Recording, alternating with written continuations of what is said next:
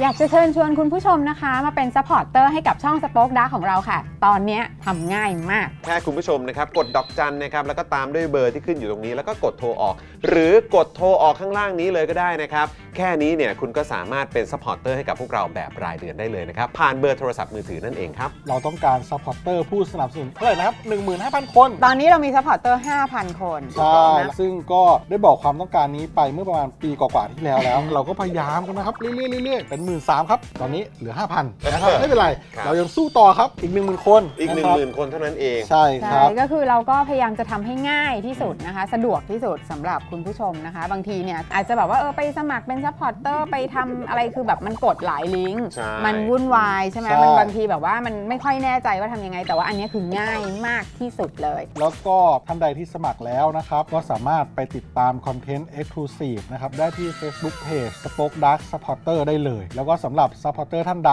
ที่เป็นผู้สนับสนุนอยู่แล้วทาง YouTube หรือ Facebook นะครับ ก็สามารถทักแชทเข้าไป บอกว่าเป็น Supporter อยู่แล้วอยากเข้ากลุ่มลับ Exclusive สำหรับผู้สนับสนุนเท่านั้นนะครับ รีบสมัคร แล้วก็รีบทักแชทกันไปได้เลยนะครับ มากันเยอะๆนะคะ อืมสมัครกันเลยครับผม อีก 1 0,000 คนจะถึงเป้าแล้ว มาสนับสนุนพวกเรากัน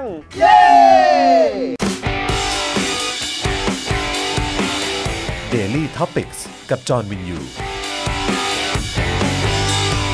สวัสดีครับ คุณผู้ชมครับ ต้อนรับทุกท่านนะครับ เข้าสู่ Daily Topics นะครับ ประจำวันพฤหัสบดีที่ 16 กุมภาพันธ์ครับ 2566 อืม มาแล้วนะครับนะฮะอยู่กับผมจอห์นวินยูนะครับอ่าแล้วก็แน่นอนนะครับ วันนี้อยู่กับคุณปาล์มด้วย สวัสดีครับคุณผู้ชมครับ สวัสดีครับคุณปาล์ม สวัสดีคุณจอห์นครับ อ่านะครับผมนะฮะเอ้ยเดี๋ยวพี่ใหญ่อาจจะต้องดูโฟกัสกล้องกล้องปาล์มอีกนิดนึงนะ เออนะฮะสงสัยมันมันเหมือนมันไปโฟกัสตรงนี้มากกว่า เออนะครับอ่ะโอเค คุณผู้ชมครับใครมาแล้วนะครับ ทักทานเข้ามาได้นะครับ ใช่ครับเมื่อสักครู่นี้เอ่อมี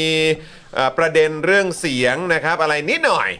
นะครับอ่ะเสียงมาแล้วเนาะ มาแล้วมาแล้ว เสียงมาละเสียงมาละนะครับฮะก็เอ่อสำหรับคุณผู้ชมท่านไหนนะครับที่เข้ามาแล้วก็กดไลค์กดแชร์กันด้วยนะครับ เมื่อสักครู่นี้เกิดประเด็นเรื่องเสียงเหมือนเมื่อวานเลย ใช่ นะครับไม่รู้เป็นอะไรนะครับ เดี๋ยวอาจจะต้องลองปรับลองดูกันอีกทีนะครับ ว่าเอ๊ะมันมีปัญหาอะไรกันหรือเปล่านะครับนะฮะอ่ะยังไงก็ทักทายเข้ามาได้นะครับ คุณสุพันธ์นีฟรังก์นะครับ สวัสดีนะครับ สวัสดีครับ คุณฮิรุมิ คุณเมกุรุคุณ X เอ่อคุณไลฟ์นะครับ คุณพัฒนาย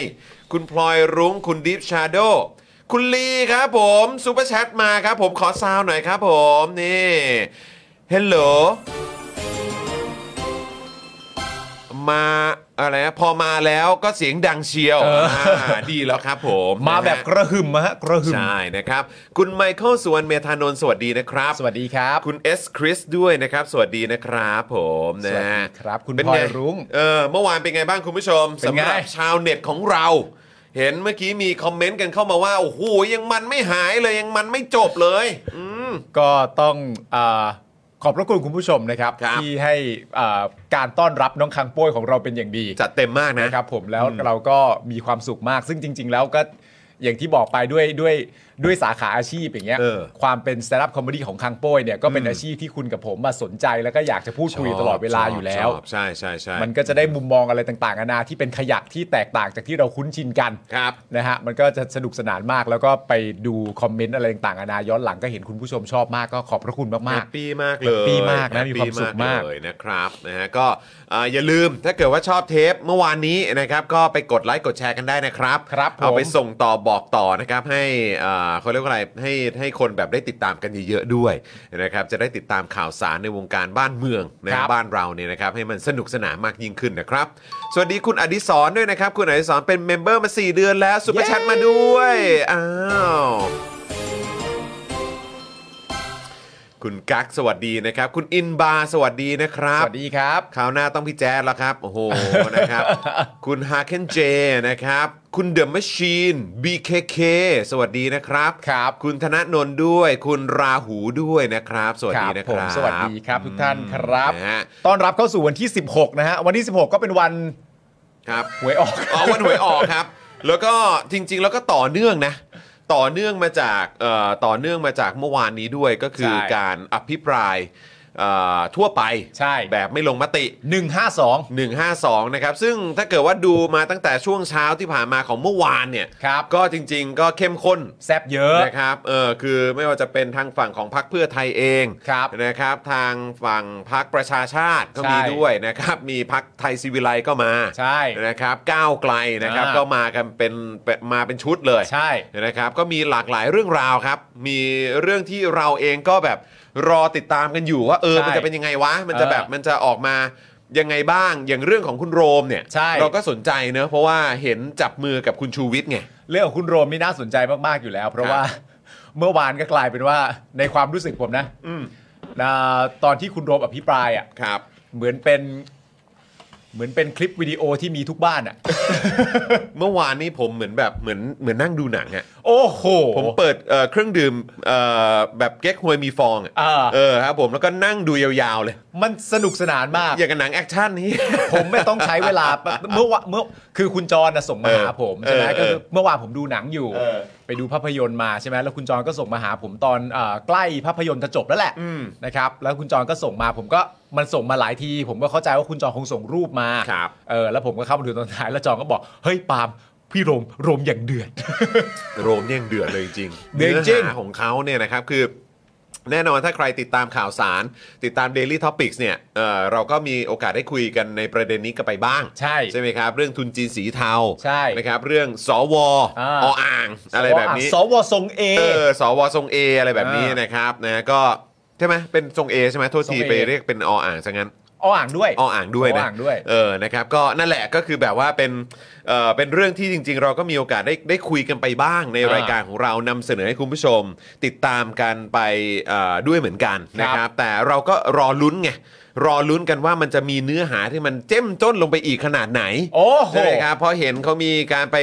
จับมือกับทางคุณชูวิทย์ไง ใช่ เพื่อนำเสนอข้อมูล อ่าน นะเอาข้อมูลมานำเสนอในสภาด้วย อ่า เออแล้วเราก็แบบโอ้โหจะเป็นไงวะแล้วแบบพอดูไปดูมาโอ้โหแม่ง เหมือนดูหนัง เดือมานะฮะ กจริง คุณผู้ช เห ม มือนดูหนังนะฮะ จริงครับ แล้วก็ภาพประกงภาพประกอบอะไรต่างๆ ก็มีหมดเลยครับ ใช่ นะฮะ และจังหวะจากโคนอะไรของคุณโรมนี่ ชอบจังหวะนี้มากเลยอะ อืม แต่แต่แต่แต่แต่แต่แต่แต่แต่ แต่แต่เยอะไป เออ แต่เยอะไป โอ้ แต่ผมผิดหวังคุณโรมแค่อันเดียว ทำไมฮะ ผมคาดหวังให้คุณโรมใส่แว่นด โอ้ย ไม่ได้ เออ ผิดกฎใช่ไหม ต้องต้องให้เกียรติท่านประธาน เออย กเว้นว่าไปอ่าผ่าต้อมาแบบพี่ถึก อ่า อย่างนั้นน่ะใส่ได้ อีกเรื่องหนึ่ง นะฮะ ฮะ ชั่วโมงกว่าเหมือนดูหนัง เออ โอ้โห ใช่ครับผม ำติดตามกันะ ครั ยาว บเออ ๆ แล้วมีจังหวะแวะถามด้วยนะว่าอ่ะนี่ก็ไม่อยู่แล้วสงสัยไปนอน ใช่ แล้วก็คือมันก็อีกแล้วนะครับ มันก็จะมีชื่อที่เราคุ้นหูกัน ใช่ นะครับแล้วก็เป็นชื่อที่เราก็เคยนำเสนอตอนพูดถึงประเด็นของนักกิจกรรมด้วย ถูก ใช่ไหมครับ คนในกระบวนการยุติธรรม ครับ นะครับ ก็เป็นอะไรที่เราก็แบบอืม เออ ท้ายที่สุดมันก็เป็นแวดวงวนเวียนกันอยู่ประมาณนี้เนาะ ใช่ อืมครับ ไม่ ผ เกินนี้หรอก แต่เมื่อวานก็อย่างที่บอกไป เวลาจะเรียกว่าสวก็เรียกว่าสวออ่าง เออ หรือว่า สว ประเด็นเรื่องส ทรง ว เอ นะ เออ สวทรงเออะไรต่างๆนานาเรื่องเกี่ยวกับประเด็นเรื่องเอ่อเรื่องยาเสพติดเรื่องอะไร อืม พวกเนี้ยนะฮะแต่ก็มีจังหวะหนึ่งที่เหมือนเปิดแบบเปิดสไลด์ ซึ่งเป็นสไลด์ที่เปิดเองไงนะฮะ ครับ แล้วก็เหมือนเปิดข้อความแบบเอ้ย วันนี้เราจะเป็นครั้งแรกในสภาดีกว่า ที่จะมีการแบบแฉแชทหลุดกัน แชร์แชทหลุด แชร์แชทหลุดกัน เออ แล้วในแชทหลุดมันบังเอิญเขียนไว้พอดีคือคุณโรมไม่ได้พูดเองแต่ในแชทหลุดมันบังเอิญเขียนไว้พอดีว่าพี่อูอ่ะ เออ เออ ก็เลยแบบไม่ไม่ไม่ไม่รู้ก็คือคือแต่คุณโรมก็เรียกออ่างมาตลอดนะครับ ผม เออแต่บังเอิญมันเขียนอยู่พอดีก็แบบเนี้ยก็มีเขียนพี่อูไม่รู้ชื่อใคร อืม เออเขียนไว้ นั่นแหละครับ ผมก็ไม่รู้ชื่อใครเหมือนกัน ก็น่าสนใจนะ ฮะน่าสนใจ นะครับ คือเรื่องพวกนี้จะมีการตามต่อกันไหมเดี๋ยวเราก็ต้องมาดูกันนะคุณผู้ชมนะ ต้อง เ ตามแหละ ต้องตามแหละ เออ นะครับอยากจะรู้เหมือนกันว่าจะเป็นอย่างไรแต่ว่า คือพอฟังข้อมูลแล้วมันมีเรื่องของการค้าอวัยวะอะไรต่างๆด้วยเนี่ย ใช่ เรื่องนี้ก็เป็นเรื่องที่น่าตกใจนะครับอ่ะ อ่า แต่ไม่เป็นไรใครที่ไม่ได้ติดตามรายละเอียดของเมื่อวานนี้ เดี๋ยววันนี้เรามีสรุปมาให้แบบ ครับ คร่าวๆมาให้ติดตามกันด้วย เราจะได้คุยกันไปในแต่ละหัวข้อในแต่ละประเด็นด้วยนะครับในแต่ละท่อนด้วย อ่าน นะครับที่มีการหยิบยกขึ้นมาอภิปรายเมื่อวานนี้นะค ครั รับ บ สวัสดีคุณนาวานะครับคุณ I love King Kong นะครับน้ำท่วมเพราะฝนตก ฝนไม่ตกน้ำก็ไม่ท่วม ขอบคุณมากเว้ยตู่ หัวล้ออะไรหัวล้ออะไรหัวล้ออะไร ครับผมหัวล้อมึงอะ หัวล้อมึงไง หัวล้อมึงอะ หัวล้ออะไรก็หัวล้อมึงก็ เออ มึงพูดเขาก็หัวล้อมึง มึงคาดคิดอะไรวะกูไม่เข้าใจ หัวล้ออะไร ครับผม หัวนะล้อครับ แต่ละดอกไอ้ยเรามีประเด็นนี้ไหมที่เขาเอ่อเอ่อแซะเพื่อไทยอ่ะ ว่า ที่เขาบอกว่าตั้งแต่เขาเป็นรัฐบาลมาคน อืม ของเขาฝั่งของเขาไม่เคยมีใครติดคุกอ่ะ ไม่แน่ใจว่ะ เออเดี๋ยวรอดู คบ แต่ ผม เขาเพิ่งพูดอ่ะผม ก็เพิ่ง อยู่ พูดด้วยใช่ไหม มีสไลด์ขึ้นเลยอ่ะ อ๋อครับผม มีสไลด์ขึ้นเลยอะมี จ้า แบบทำเป็นปิดหน้าปิดตาแบบอุ้ยแบบติดคุกเหรอ เออจ้ะ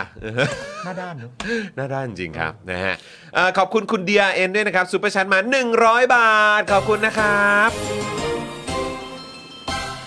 อ่านะครับแล้วก็ฝากคุณผู้ชมด้วยนะครับ ว่าตอนนี้เนี่ยนะครับเราเปิดช่องทางนะครับให้คุณผู้ชมมาเป็นท่อนำเลี้ยงให้กับพวกเรากันแล้วนะครับ นี่เลยนะฮะผ่านทางเอ่อหมายเลขโทรศัพท์นะครับดอกจัน 489912411 แล้วก็กดโทรออกนะครับ ครับ นะฮะนี้เป็นแพ็กเกจนะครับเริ่มต้นอยู่ที่เดือนละ 149 บาทนะครับผูกไปเลยกับค่าโทรศัพท์รายเดือน ครับ นะครับใครใช้ AS ใครใช้ d t แทเนี่ยนะครับก็สามารถสมัครได้เลยตอนนี้ ใช่แล้ว นะครับจะได้มาสนับสนุนพวกเรา Spoke Dark TV นะครับมาสนับสนุนเจาะข่าวตื้น ซึ่งเดี๋ยวจะออนตอนใหม่พรุ่งนี้นะนะครับแล้วก็อ่าสนับสนุนพวกเรา Daily Topics ด้วยนะครับ ซึ่งเราก็ออนให้คุณผู้ชมติดตามกัน 5 วันต่อสัปดาห์ด้วย ส่วน True เนี่ยได้ข่าวดีมานะครับ ครับ ดูเหมือนว่าถ้าไม่มีอะไรเปลี่ยนแปลงเนี่ยน่าจะมาประมาณเดือนหน้า อ่าน นะครับ เพราะฉะนั้นก็อดใจรอกันนิดนึงนะครับ ใครที่อ่าใช้บริการของทางเครือข่ายโทรศัพท์มือถือของ True กันอยู่นะครับ ครับ และใครที่อยากจะสนับสนุนพวกเรานะครับ เช่นเคยเหมือนเดิมเลยนะครับ Membership นะครับ หรือว่าจะเป็นซัพพอร์เตอร์ก็ยังคงได้อยู่ ใช่ เมมเบอร์เนี่ยก็คือทาง YouTube นะครับ ครับ ซึ่งความพิเศษเนี่ยก็คือคุณจะสามารถส่ง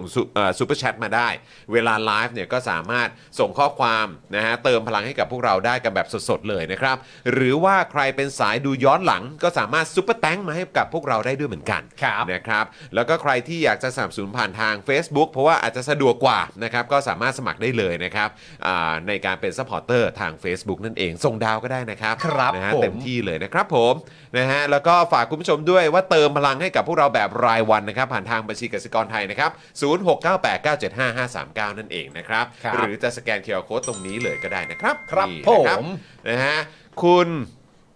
เอ่ออะไรนะ พยายามแล้ว พยายามแล้วนะครับซูเปอร์แชทมา 179 บาทนะครั ขอ บบ คุณครับ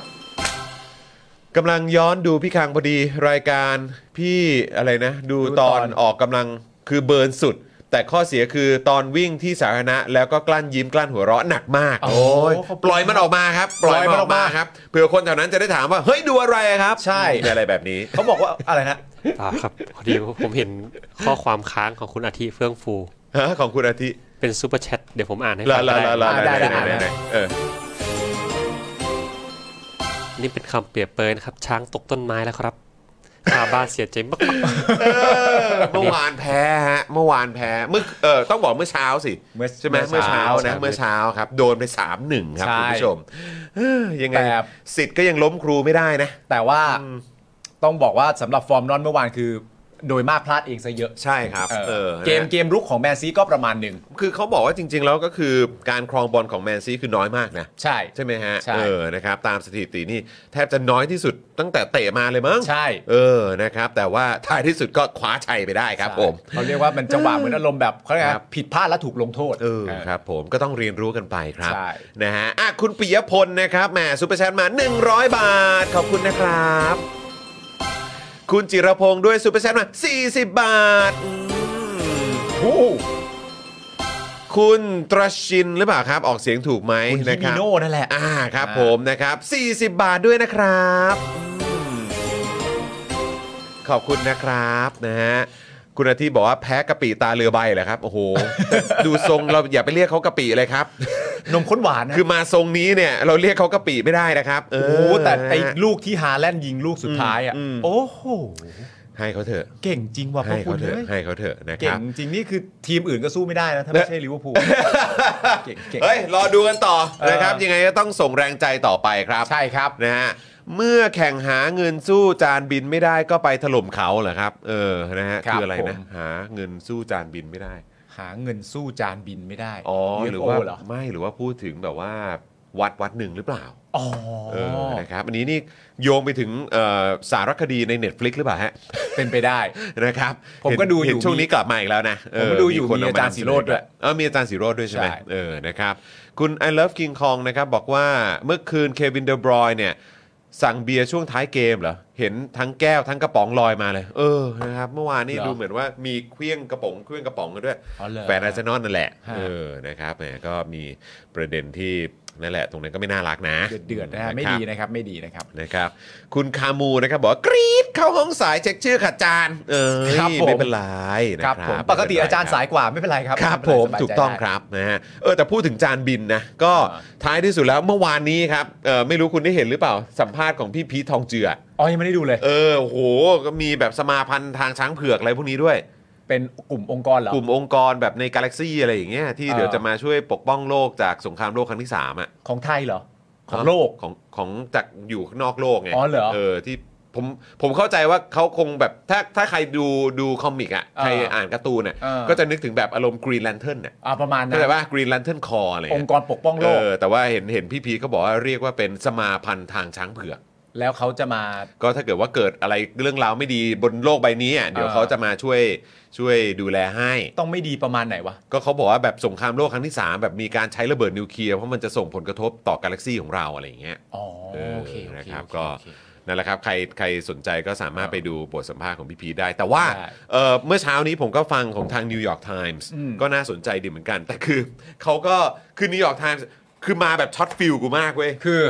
กูก็แบบว่าเหมือนกับไปฟังดูหลาย ๆ ที่อะมันก็จะมีแบบมีสื่อที่เขาก็อินเรื่อง UFO เรื่องอะไรพวกนี้ อ่า เหมือนกันใช่ไหมเออซึ่งก็แบบโอเค พวกนั้นเขาก็จะอ้างอิงตตามหลักฐานเท่าที่ อืม เขาสามารถหาได้บทสัมภาษณ์ของนักบิน อ่า ที่เอ่อมีเครดิตมีน่าเชื่อมีความน่าเชื่อถืออะไรแบบนี้ก็ว่ากันไป แต่ว่าของ New York Times เนี่ยก็คือแบบก็ตามสไตล์อะ New York Times มันก็ขึ้นชื่อว่าเป็นสื่อที่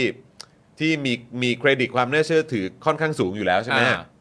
แล้วก็หลาย ๆ ครั้งเวลาที่เขาจะคอนเฟิร์มอะไรก็ตาม อืม ก็มักจะรอ New York Times กัน อ่าใช่ ไหมเอออย่างพวกเราเองก็เหมือนกัน อืม แบบว่าจะมีข่าวระดับโลกอะไรก็ตามรอ New York Times ก่อนละกัน อ่า อะไรเงี้ยแล้ว New York Times ก็เขาก็พูดถึงประเด็นนี้มันเป็นเหมือนแบบเป็นเป็นคอลัมน์แหละ แล้วก็เขาก็ไปทำแบบเชิงตรวจสอบข้อมูลอะไรพวกนี้มาเขาก็บอก เออจริง ๆ แล้วอ่ะมันมีความเป็นไปได้นะ ว่า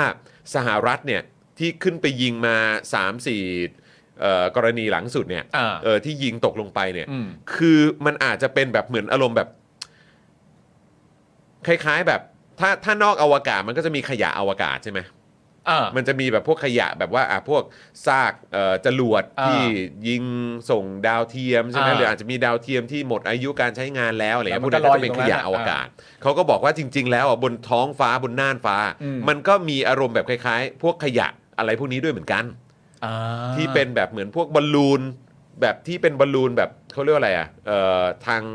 สภาพอากาศจริงๆอ่ะ เออ ก็มีด้วย อ่า หรือเป็นแบบพวกอะไรที่เอาไว้ใช้สอดแนมที่มันเป็นแบบที่มันใช้การไม่ได้แล้วก็มีด้วย ที่มันลอยเคว้งอยู่ข้างบนนั้น ก็มีด้วยเหมือนกันแต่ อ่า อยู่ในระดับที่สูงมากใช่ไหมคืออา ไม่ได้อยู่ในระดับเดียวกับที่เครื่องบินพาณิชย์เขาบิน เออ เพราะฉะนั้นคือมันก็บางทีมันก็จะไม่ได้ตรวจสอบพบกันแบบง่าย ๆ เออ ซึ่งเขาบอกว่ามันจะมีความเป็นไปได้ คือมันมันมีความเป็นไปได้และมันก็จะเป็นเรื่องที่ที่ก็แอบตลกเหมือนกันนะ เออ ตรงที่ว่าถ้าสมมุติว่าพวกนี้มันเป็นเหมือนขยะขยะในบน ขยะท้องฟ้า บนชั้นบรรยากาศ เออ จริงๆอ่ะหรือว่าบนบนน่านฟ้าจริงๆอ่ะมันก็จะเพราะว่าจรวดที่ยิงอ่ะ อืม หนึ่งมิสไซล์หนึ่งอันเนี่ย เออ ราคาประมาณ4ี่แสนเหรียญ อ๋อ เพราะฉะนั้นถ้าเกิดว่าจริง ๆ แล้วที่ผ่านมาคือใช้มิสไซล์มูลค่าประมาณ4ี่แสนเหรียญเนี่ย ยิงขยะ ในการยิงขยะ เนี่ย แม่งก็จะเป็นอะไรที่แบบอืม รวยเหรอ รวยเหรอ รวยเหรอ เออเพราะเขาบอกว่าคือไอ้พวกเนี้ยที่ที่เขาไปตรวจเจอเนี่ยก็คือว่ามันไม่ได้มีมันตรวจไม่พบเรื่องของสัญญงสัญญาณ า อะไรพวกนี้ไงใช่ไหม อ่า แล้วมันก็ไม่มีแบบเรื่องของการขับเคลื่อนเคลื่อนที่อะไรต่างๆเหมือนมันอยู่นิ่งอยู่กับที่อ่ะ เออ เขาก็เลยแบบคาดการณ์กันว่ามีความเป็นไปได้ มีความเป็นไปได้ว่าอาจจะเป็นแบบเหมือนคล้าย ๆ เป็นขยะในที่มันลอยอยู่ข้างบนนั้น อ๋อแต่ทีนี้ก็ต้องวัดกันยาวๆแล้วว่า แต่ก็ไม่รู้ไม่รู้ มัน คือ ต้อง เขา อยู่ ใช้คำว่า trash อะ เออมันต้องอยู่ในระดับสูงของชั้นบรรยากาศข้างบนขนาดไหน มันถึงจะถึงสามารถลอยค้างเติ่งอยู่บนนั้นได้หรืออะไร ใช่ แต่ว่ามันก็มันก็แน่นอนแหละพอเป็นบอลลูนมันก็อาจจะลอยของมันได้ด้วยเหมือนกันแต่คือ อันนี้มันยังเป็นเบื้องต้นมากๆนะ ใช่ เป็นการคาดการณ์ของทางสื่อ เออ ว่ามีความเป็นไปได้ แต่ แต่มัน เขาก็บอก อาจจะ มันจะ เป็น ตลกมากถ้ามันเป็นการ เออ ยิงขยะที่ลอยอยู่บนนั้นนะ คือมันอาจจะเป็นบอลลูนสอดแนมจริง ๆ ก็ได้ ใช่ มันอาจจะเป็นบอลลูนสำหรับตรวจสภาพอากาศจริง ๆ ก็ได้ อืม แต่แค่ว่ามัน มันมันอาจจะเคยถูกใช้แบบนั้น แต่ปัจจุบันมันกลายเป็นขยะไปแล้ว ใช่ มันจึงไม่มีสัญญาณอะไรต่างๆกันา ใช่ นาแล้วมันแค่มันอยู่บนพื้นเท่านั้นเอง ใช่ใช่ ก็ไปยิงขยะ ขยะเม็ดละ มีความ 400,000 เป็นไปได้ อ๋อ แต่ว่าคือเขาบอกว่าแต่พอย้อนกลับมาที่ตัวบอลลูนของทางจีนเนี่ย อืม ที่เขายิงตกลงไปอันแรกเลยที่เป็น อืม ข่าวเนี่ยที่มันมีขนาดใหญ่มากกันนั้นน่ะ อ่า คือเขาบอกว่าไอ้ที่ผมบอกว่ามันดักสัญญาณได้อะ อ่า เขาใช้คำว่าสกู๊ปสกู๊ปสัญญาณอะ สกู๊ป ส สัญญา กู๊ ณ ปสัญญาณอะ ตักสัญญาณ ตักสัญญาณ อ่า วิทยุโทรศัพท์มือถืออะไรต่างๆ ได้เว้ย อ๋อเหรอ เออเขาบอกมันมีแบบศักยภาพแบบนั้น ในการที่จะสกู๊ปเอาสัญญาณขึ้นมา เหรอ เออ คือแม่งล้ำนุ้ย เฮ้ยไม่ธรรมดา เออไอ้เราก็แบบว้าว ไม่ธรรมดานะม ก็อย่างที่บอกไปก็จีนก็ควรจะบอกว่าเรามีนวัตกรรมนี้จริง อืม ๆ อยากดูไหมล่ะนี่ไงเออเปิดให้อะดูไรแบบ เลย เนี้ยนะครับนะฮะอ่ะแต่ว่าก็รอดูกันไปครับนะฮะแล้วก็คือท้ายที่สุด คือผมผมก็ไปฟังเอ่อไม่ว่าจะเป็นนักวิเคราะห์ชาวอเมริกันเอง สื่อเองเนี่ยสื่อของทางฝั่งสหรัฐเองเนี่ยเขาก็คือเขาเขาก็จะมีความแบบประมาณว่า เรื่องพวกนี้สิ่งที่สำคัญที่สุดก็คือ รัฐมีหน้าที่จะต้องเปิดเผย อ่า ให้กับประชาชนได้รู้ อืม ผู้เสียภาษีให้ได้รู้ อ่า ว่ามึงยิงอะไรลงไป อ่า แล้วไอ้ที่ยิงตกลงมามันคืออะไร อะไรแบบเนี้ยคุณ อ๋อ ใช้ภาษีของประชาชนในการไปยิงอย่างเงี้ย อ่า แล้วยิง อ่า อยู่เหนือน่านฟ้าของสหรัฐด้วยเนี่ย อ่ามั มันต้องมีคำตอบที่ชัดเจน อ่า ใช่ไหมฮะ คือแบบอ่ะมันจะเป็นแบบมนุษย์ต่างดาวจริง ๆ หรือหรือ ขหรืยะอเป็นขยะหรือเป็นแบบสอดแนม หรืออะไรก็ตามมึงก็ต้องบอก เอ่อคือถ้าจะบอกว่า4ี่แสนนั้นยิงขยะก็4ี่แสนยิงขยะแต่บอกด้วย ใช่ อ่า เพราะเขาบอกว่าที่มันที่สุดก็คือจะเป็นรัฐบาลไหนก็ตาม เขาก็ไม่ไว้ใจนักการเมือง เขาก็ไม่ไว้ใจรัฐบาล อ่า ใช่ไหมฮะ ก็คือต้องถูกตรวจสอบ อ่า ต้องมีความโปร่งใส ทุกมิสไซล์ที่ยิงออกไปก็เป็นการยิงภาษีประชาชนทั้งนั้นแหละ ถูกต้อง อ่า ซึ่งทุกสื่อหรือว่าทุกคอมเมนเตเตอร์ที่ผมฟังเนี่ย พูดไปในทางนี้กันหมด อ่า เพราะฉะนั้นคือแม้กระทั่งเขาเป็นประเทศอันดับหนึ่งของโลกเนี่ย อ่า เขาก็ยังให้ความสำคัญกับเรื่องนี้อยู่มากๆ เขาถึงเป็น แล้วก็ ประเทศ ย้ำ อันดับหนึ่งปะครับ ผมก็คิด ก็ ว่า มันต้องควรจะเป็นอย่างนั้นนะ ใช่ครับ ผมไม่ใช่ อ่า ตรวจสอบกันเอง ใช่ ใช่ไหมฮะ มีแม้แบบว่าเอาเครื่องบินบินขึ้นไปอย่างเงี้ย อืม แล้วไปยิงแบบยิงวันลอยอัง คารอะไรเงี้ยครับยิง ป๊าป้าลอยคอแล้วนะ คุณผู้ชมได้ดูป่ะ คุณผู้ชมได้ดูท่อนนั้นในเจอข่าวตื้น ป่ะ ตามปะปาเหรอ เฮ้ยคืออยากอยากเอาออนอ่ะพี่ใหญ่เดี๋ยวผมผมส่งเข้าไปได้ป่ะผมผมผมดูดไว้นะไอ้ตรงท่อนนั้นอ่ะ ผมว่าอาจจะมีคุณผู้ชมบางท่านอาจจะยังไม่ได้ดู ส่งไปเลยส่งไปเลย เดี๋ยวเดี๋ยวเดี๋ยวเดี๋ยวให้ให้ให้เอ่อพี่ชัยเขาส่งมาได้ไหมไอ้ตรงเฉพาะท่อนนั้นอ่ะไอ้ท่อน F16 อ่ะ เออเราส่งส่งส่งหาพี่ชัย เออ นะครับ ลอง ลองดูกันได้นะ ผมรู้สึกว่าเออไอท่อนนั้นมันตลก ตลกนะครับ อ่า เขาเรียกว่าเป็นการอุ่นเครื่องก่อนที่จะดูเจาะข่าวตื้นตอนใหม่ในวันพรุ่งนี้แล้วกัน ดีฮะดีฮะ นะครับนะฮะที่เปิดเผยนี่มีแต่ดาราที่บอกแต่รัฐไม่ทำเฮียอะไรเลย นอกจากมาบ่นพร่ำเพื่ออะไรก็ไม่รู้ พอประชาชนแย้งเข้าหน่อยก็โกรธแล้วก็ด่าา หนอแหน่ ครับ มัน ผ หนอ ม แหน่ นะครับอันนี่พูดถึงรัฐบาลบ้านเราใช่ไหมฮะ ใช่ นะครับให้อะไรนะครับเพลง เพลง under อะไร under อ๋อครับผมอ๋อ under อืมครับ เขาเคยใช้ปืนกับ F15 ยิงก่อนหน้านั้นแล้วครับ ในปี 1997 ผลคือกระสุน 1,500 นัด เครื่องบิน 3 ลำรุมอ๋อนะครับอ่ะอ่ะขอขอซาวให้กับคุณ crazy ก่อนเออนะครับ ขอบคุณนะครับ ขอบคุณครับ เมื่อกี้มีอีกไหมฮะ ก่อนหน้านี้มีด้วยใช่ไหมฮะ พี่ใหญ่ช่วยช่วยเอาขึ้นหน่อยได้ไหม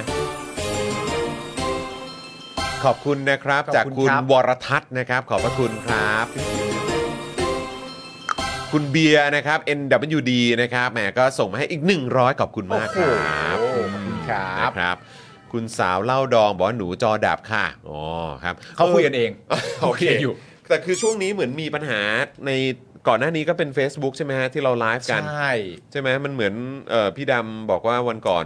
แบบที่เราออนไม่ได้เนี่ย มันลวนๆอยู่ เอ่อ มีการ เขา ย้าย บอกเป็นเรื่องเครือข่ายอะไรสักอย่าง แต่ว่าของ Facebook ตอนนี้เขาปรับปรับ เขาเรียกว่าอะไรนะ ปรับสวีทอะครับ อืม Business Suite อยู่ เออ ปรับ อ่า หลังบ้านปรับห อ๋ ลั อง บ้าน ปรับหลังบ้าน โอเค อยู่นะครับ เพราะว่าเขาเขาเปลี่ยนไปเป็นเมตาใช่ไหม ใช่อใช่อ ใช่ Meta นะครับก็เลยแบบอาจจะมีแบบกลิชมีอะไรพวกนี้บ้างเล็ก ครับ น้อยนะครับ เดี๋ยวอีกไม่นานก็คิดว่าน่าจะเข้าที่เข้าทางแล้วแหละ ส่วนของ YouTube เนี่ยคิดว่าน่าจะเป็นปัญหาที่เครือข่าย ใช่ หรือว่าอาจจะเป็นปัญหาที่เรื่องของสัญญงสัญญาอะไรหรือเปล่าผมก็ไม่แน่ใจ ใช่ นะครับ ก็นิดนึงผมคิดว่า อืม ไม่น่าจะนานครับ เดี๋ยวเขาก็น่าจะอ่าปรับปรุงแก้ไขได้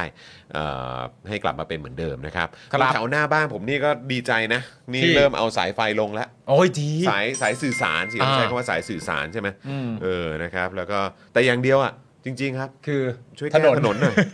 ขอแค่นี้แล้วครับเออก ึ่งกลางกึ่งกลางกึ่งกลาง นะฮะคุณพลอยรู้หมอในเฟซเราดูได้ปกตินะคะ อ่าดีเลยครับ ใช่ ผมนะครับ แต่ไม่แปลกครับวันนั้นคุณไทนี่ก็ลองเช็คดู คุณไทนี่ก็ดูไม่ได้จริง เออก็ก็เจอปัญหาเหมือนกัน แล้วเมื่อวาน แต่ ตอน เครื่อง ที่ ผมดูได้เครื่องคุณปาล์มดูได้ ๆ ใช่แล้วเมื่อวานตอนที่คุณผู้ชมมีปัญหากันที่ดูไม่ได้คุณไทนี่ก็กดดูที่บ้าน ก็แปลว่าตอนนั้นนะเครื่องคุณไทนี่ก็ดูได้แหละ อ๋อครับ แสดงว่ามันมันยังไม่นิ่งอะไรสักอย่างแหละ นั่นน่ะสิ มัน นะฮะ มันคงมี something อะครับ อ่า อืมนะครับ คุณนินิบอกว่าตอนนี้สสรังสิมันกำลังตบเกรียนตู่เรื่องยาเสพตู่อยู่ครับ เอาแล้ว อ๋อ ฮะ ครับผมอ้าวน้ำนิ่งถ้าเกิดมีอะไรอัปเดตเข้ามาก็เติมเข้ามาได้ได้นะครับ เอาซะหน่อยเอาซะหน่อย นะครับ มีอะไรแซบๆมีอะไรสนุ ค ก รับ สนุกๆอ่ะส่งเข้ามาหน่อย ใช่ นะครับส่งเข้ามาได้เลยนะ เอาตามที่น้ำนิ่งคิดว่าโหัวนี้คุณผู้ชมต้องชอบแน่นอน ครับ เติม ผม มาได้นะครับ อ่ะแล้วก็ขออนุญาตทักทายวันนี้บังเอิญเพิ่งก่อนที่จะเข้ามาบ้านคุณจรได้ไปเจอแฟนรายการมา ครับ หนึ่งท่าน อ่า นะครับผมเป็น 2 ท่านแหละเป็นสุภาพสตรีนะครับผมก็อ่าฝากทักทายด้วย อ่า นะครับ ครับ ผม ผม ถ้าดูอยู่ตอนนี้ก็ปาล์มกับจรทักทายนะครับ อ่า เจอพอดี สสะครับ เดินผ่านแล้วเขาก็แบบว่า สสดี พี่อะไรเงี้ย อืม ผมก็หันไปเอ้าสวัสดีครับ แล้วเขาก็บอกว่าดูพี่ทุกวันเลย อืม เออแล้วเขาก็อยู่แถวนี้แหละ อ่า อยู่แถวไม่ไกลจากสตูคุณมากนี่แหละ ครับ นะ ผม ทักทายนะครับ สวัสดีนะค ค รั รับ บนะฮะแล้วก็พูดถึงแขกรับเชิญของเราด้วยดีกว่า คือเออวันก่อนผมก็เพิ่งขับรถเออตอนที่ขับรถเพิ่งรับลูกเสร็จอะ อ่า แล้วก็กลับเอ่อกลับอ่ากลับเข้ามาที่บ้านเนี่ย ครับ ผมก็สังเกตอยู่ อ่า ผมก็หันมองไปเอ๊ะคนนี้เดินเดินดูแบบ คือถ้าเดินเขาดูแบบ เอ๊ะเราคุ้นๆว่ะ เออ แล้วพอพอพอกำลังจะเลี้ยวเข้าเข้าตรงโครงการเนี่ย เออ แล้วก็คือเขาเพิ่งเดินผ่านไปแห เอ ละ อ ก็เพิ่งสังเกตว่าอันนั้นคือพี่หนูริง เอาละอ๋อนี่ก็อยู่ใกล้ด้วย อยู่ตรงนี้นี่เอง อยู่ ครับ ใกล้ด้วย อยู่ตรงนี้กันนี่เองครับผม อ๋อเดี๋ยวใกล้ๆนี้เดี๋ยวอีกไม่นานก็พี่หนูริงอยู่ เออ ตรงนี้รับทราบอยู่ตรงนี้ โอ้ยอดเยี่ยม วุ่นวายกันใหญ่แล้วที ยอ นี้ ดเยี่ยมเออนะครับ อ่า เมื่อวานก็มีการไปหยอดคุณคังโป้ยไว้เรียบร้อยแล้ว ใช่ นะครับว่าถ้าตรงนี้นี่เกิดความเออเขาเรียกว่าอะไรนะ สนุกสนานกันขึ้นมาเนี่ยอย่าลืม อ่า แวะเวียนกันมาด้วย แวะคังต้องแวะมาเลย นะครับนะฮะคุณคุณเอสคริสบอกว่ารายการ Daily Topics ควรมีกฎ must have must carry สำหรับคอนเทนต์ที่เป็นประโยชน์ต่อประเทศแหละ โอ้ครับผม อ๋อ ขอบคุณมากค ครั รับบ ผม คุณเอสคริสครับแหม ครับ นะฮะอ่ะโอเค คุณผู้ชมเรามาขอบคุณผู้สนับสนุนใจเดียวเรากันก่อนดีกว่าจะได้เข้าเนื้อหาข่าวกันนะครับครับนะฮะเริ่มต้นกันที่ตั้งฮกกี่บะหมี่กวางตุ้งนะครับอาหารที่นี่อุดมไปด้วยดราม่าแสนอร่อยของชาวเน็ตทุกวันเลยนะครับสั่งได้เลยที่ Facebook ตั้งฮกกี่นะครับหรือว่าแอปไรเดอร์ต่างๆ จัดไปเลยนะครับโดนใจแน่นอนครับ ครับผมต่อกันที่ XP Pen ครับ XP Pen เมาส์ปากการะดับโปรครับเขียนลื่นคมชัดทุกเส้น เก็บครบทุกรายละเอียดในราคาเริ่มต้นไม่ถึงพันนะครับ ดูข้อมูลเพิ่มเติมได้เลยนะครับ ที่เพจ XP Pen Thailand ครับ ครับผมนะครับแล้วก็ต่อกันด้วยเลยนะครับ นี่เลยคุณหมอเชษฐ์มาแล้วกับจินตรักษณ์คลินิกนั่นเองนะครับจมูกพังเบี้ยวทะลุระเบิดมาจากไหนนะครับมาให้คุณหมอเชษฐ์แก้ให้ได้หมดทุกรูปแบบเลยนะครับเขาคือคนที่โรงพยาบาลทั่วไทยโยนงานยากมาให้แก้เสมอเลย ครับ นะครับรู้กันเฉพาะคนในวงการครับเทพจริงเรื่องงานซ่อมจมูกพังต้องหมอเชษฐ์จินตรักษณ์คลินิกนะครับสอบถามได้เลยนะครับที่ Facebook จินตรักษณ์คลินิกนั่นเองนะครับ ครับ ขอบคุณ ผม ครับหมอเชษฐ์ มีคุณผู้ชมบอกว่าเมื่อวานเปิดดูพี่รมพี่ปายจอดับเฉยนะเออเป็นกันหมด เหรอครับ หรือเปล่าไม่แน่ใจ แต่ว่าจริง ๆ แล้วถ้าเกิดว่าแบบลองกดเข้าไปดูเนี่ยเอ่อช่องข่าวส่วนใหญ่ อ่า ก็ไลฟ์กันหมด ไลฟ์หมด ถ้าเกิดว่าช่องนี้มีปัญหาก็ไปดูอีกช่องหนึ่งก็ได้ มีหลายช่อง นะครับ มีหลายช่องครับผม นะครับผม ถูกต้อง อ่ะ ครับ คุณผู้ชมครับเราต่อกันที่ CJ Book ครับผม CJ Book นะครับผมแหล่งรวมหนังสือที่ไม่เหมือนใครครับ หนังสือหาอ่านยากนะครับ CJ Book เขารวบรวมเอาไว้ให้หมดแล้วนะครับ อย่างเช่นคัมภีร์รัฐประหารครับ โดยเอ็ดเวิร์ดลุดวักนะครับผม ที่ว่าด้วยเรื่องของกลไกเงื่อนไขและผลกระทบของการทำรัฐประหารจากทั่วโลกเลยนะครับ และยังมารวมนะครับผมมาร่วมกันหาคำตอบว่า การทำรัฐประหารเนี่ยส่งผลกระทบอย่างร้ายแรงอย่างไรกับประชาชนแบบพวกเราเนี่ยครับ อีกทั้งนะครับหนังสือเล่มนี้นะครับยังเขียนคำนิยมโดยคุณวิโรธลัคนาอดิศรด้วยหรือนะฮะ วิโรจน์ก้าวไก่ วิโรจน์ นั่นเอง ก้าวไก่นั่นเองนะค ครั รั บบ ผมหาอ่านได้แล้วนะครับผมที่ www.cj-books.com นะครับหรือว่าติดต่อสอบถามไปได้เลยนะครับ ทาง Facebook ที่ขึ้นอยู่ทางด้านข้างนี้แล้วนะครับ CJ Books นั่นเองครับ ครับผมนะครับอย่าลืมไปอุดหนุนกันด้วยนะครับ กับ CJ Books นะครับ แล้วก็อย่าลืมแสดงตัวกันด้วยนะว่ามาจาก Daily Topics นะครับ ครับผม นะครับแล้วก็ต่อกันด้วยนี่เลยโอ้ยขอบคุณมาก ากเลยนะครับแหมดูท่าทางแล้วเนี่ยจะโดนใจนะครับแฟนๆ Daily Topics ด้วยนะครับ ครับ สำหรับ flowers and scarf นั่นเองนะครับ ร้านดอกไม้ใจกลางทองหล่อนะครับกับเทคนิคการจัดสุดพิเศษเฉพาะตัวนะครับทำให้ได้ช่อดอกไม้ที่สวยสง่า luxury ประดุจงานศิลปะเลยนะครับ ใครกำลังมองหาของขวัญสำหรับคนสำคัญนะครับให้ flowers and scarf เนี่ยช่วยให้ช่วงเวลาสุดพิเศษของคุณสมบูรณ์แบบมากขึ้นได้เลยนะครับไปสั่ง ครับ กันครับ สวยมากๆเลยครับ เข้าไป ฮะ ดูแบบแล้ว โอ้โห โดนใจมากๆเลยนะครับ ครับ นะฮะก็เข้าไปดูกันได้ที่นี่ครับ Facebook flowers and scarf นั่นเองนะครับ หรือว่าจะโทรไปก็ได้นะครับ ยกหูโทรไปเลย ครับ 0909619009 นะครับ ครับ หรือแอดไลน์ไปก็ได้นะครับ สแกนเมื่อสักครู่นี้นี่นะครับ สแกนตัว QR code ตรงนี้ก็ได้ ครับ หรือเออพิมพ์นะฮะแอดไปได้ที่ @btl.flower นะครับ ครับ หรือจะเข้าอย่างที่บอกไปเข้าไปดูแบบก่อนนะครับ ที่ flower and scarf นั่นเองทาง Facebook นะครับ ค ขอรับบ คุณ flowers and scarf มาก ๆ เลยนะครับ ได้ข่าวว่า ครับ สร้างรอยยิ้มให้กับอ่าทุก ๆ คน อ่าน นะครับที่มาอุดหนุนกันไป ใน ครับ ช่วงวันวาเลนไทน์ได้เต็มเต็มเต็มแบบเต็มเปี่ยมเลย เต็มเปี่ยมเลย ครับผม ครับ นะ ผม ขอบคุณนะครับ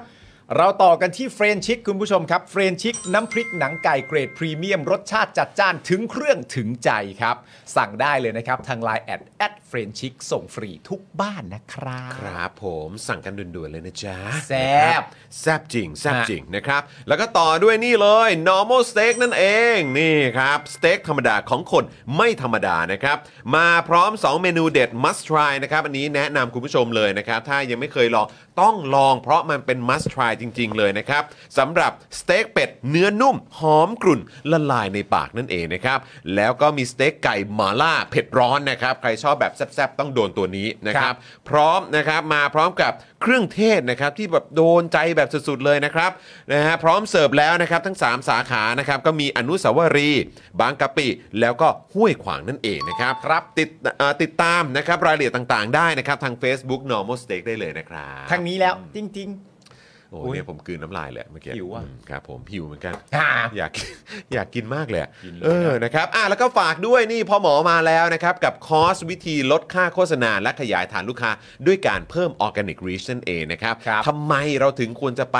เน้นตรงออร์แกนิกรีชเพราะตอนนี้เนี่ยรีชเนี่ยมันโอ้โหต่ำเตี้ยเรียดินมาก ๆ เลย โอ้ยหนักมาก ๆสำหรับคนที่ทำคอนเทนต์ออนไลน์นะครับ ครับ หรือว่าทำธุรกิจออนไลน์ด้วยนะครับการจะยิงแอดแต่ละทีเนี่ยมันก็แพงแพงๆครับผม ใช่ เพราะฉะนั้น นะมันเน้นการเพิ่มออร์แกนิกรีชกันดีกว่านะครับ เพราะหมอมาแล้วครับนะกับคอร์สนี้นะครับที่คุณสามารถเรียนผ่านคลิปยาว 30 นาทีนะครับ แล้วก็มาพร้อมกับ PDF 11 หน้าเท่านั้นนะค ค รั รับ บ ไม่ยาวไม่เสียเวลานะครับ เรียนกันแบบเน้นๆนะครับจะได้ไปลุยแล้วก็ทำต่อได้เลยนะครับ เรียนรัดเรียนไวเข้าใจพื้นฐานไปใช้กับโซเชียลมีเดียได้ทุกแพลตฟอร์มเลยนะครับ ค่าคอร์ส 2,999 บาทนะครับ ทักแชทไปนะครับที่เฟซบุ๊กนะครับเมื่อสักครู่นี้พี่ใหญ่ขึ้นมาหน่อย ปึ๊บปะดิ้งปะดิ้งปะดิ้งปะดิ้งนี่ตรงนี้นะครับคอสแก้ปัญหาทาง Facebook นั่นเองนะครับ หรือนะครับจะโทรไปที่เบอร์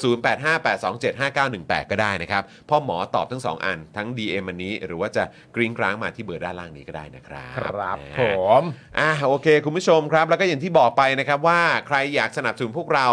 เอ่อแบบรายเดือนนะครับ เรามีช่องทางใหม่แล้วนะ ก็คือด้านล่างนี้นะครับ ดอกจัน 489912411 แล้วก็โทรออกนะครับ ใครใช้ ASD tag เนี่ยนะครับ สามารถสมัครได้เลยตอนนี้เลยนะครับ ครับ นะฮะเริ่มต้นที่เดือนละ 149 บาทนั่นเองนะครับ แล้วก็นอกจากนี้ใครสนใจอยากจะมาซื้อโฆษณากับเรานะครับวันละ 999 บาทเท่านั้น โทรมาเลยที่เบอร์ 0858275918 นะครับ ครับผม คุณมิมิบอกว่าสเต็กไก่หมาล่าอร่อยปืนแตกเลยทีเดียวครับ อร่อยอร่อยปืนแตกเลยเหรอครับ อร่อยปืนแตกเลย อร่อยปืนแตกอืม โอ้โห เอ๊ยยังไงนะ เอ๊ะ คบ สร้าง ผม ปืนไว้ยิงทำไมสร้างปืนไว้พัง ด้วย อะไร ก็ยังกล้าไปแซว เออ อยู่บนอยู่บนเขาเรียกว่าอะไรเออเพิ่งแพ้แพ้เรือเรือใบสีฟ้ามา ใช่ เออครับผม แต่คุณจะดรอบดานไม่ได้แล้วนะ อะไรนะ มันหลายนัดแล้วนะ อย่าเป๋นะ ไม่รู้ยังไงเหมือนกันนะเออเดี๋ยวต้องต้องรอเป็นกำลังใจให้ฮะใครเป็นแฟนปืนก็อ่ะเรามาช่วยกันประคบเอ่อประคบประหงมกันหน่อย ใช่ นะฮะความรู้สึกตอนนี้สำคัญ ครับผม มันเจ็บ มันเจ็บ มันเจ็บเหลือเกินนะครับ อ่ะเดี๋ยวเราจะมาย้อนกันหน่อยดีกว่านะครับ ดูกันหน่อยสินะครับว่าเมื่อวานนี้เนี่ยเป็นอย่างไรบ้าง ได้เลย นะครับสำหรับการอภิปรายนะค ครั รับบ ทั่วไป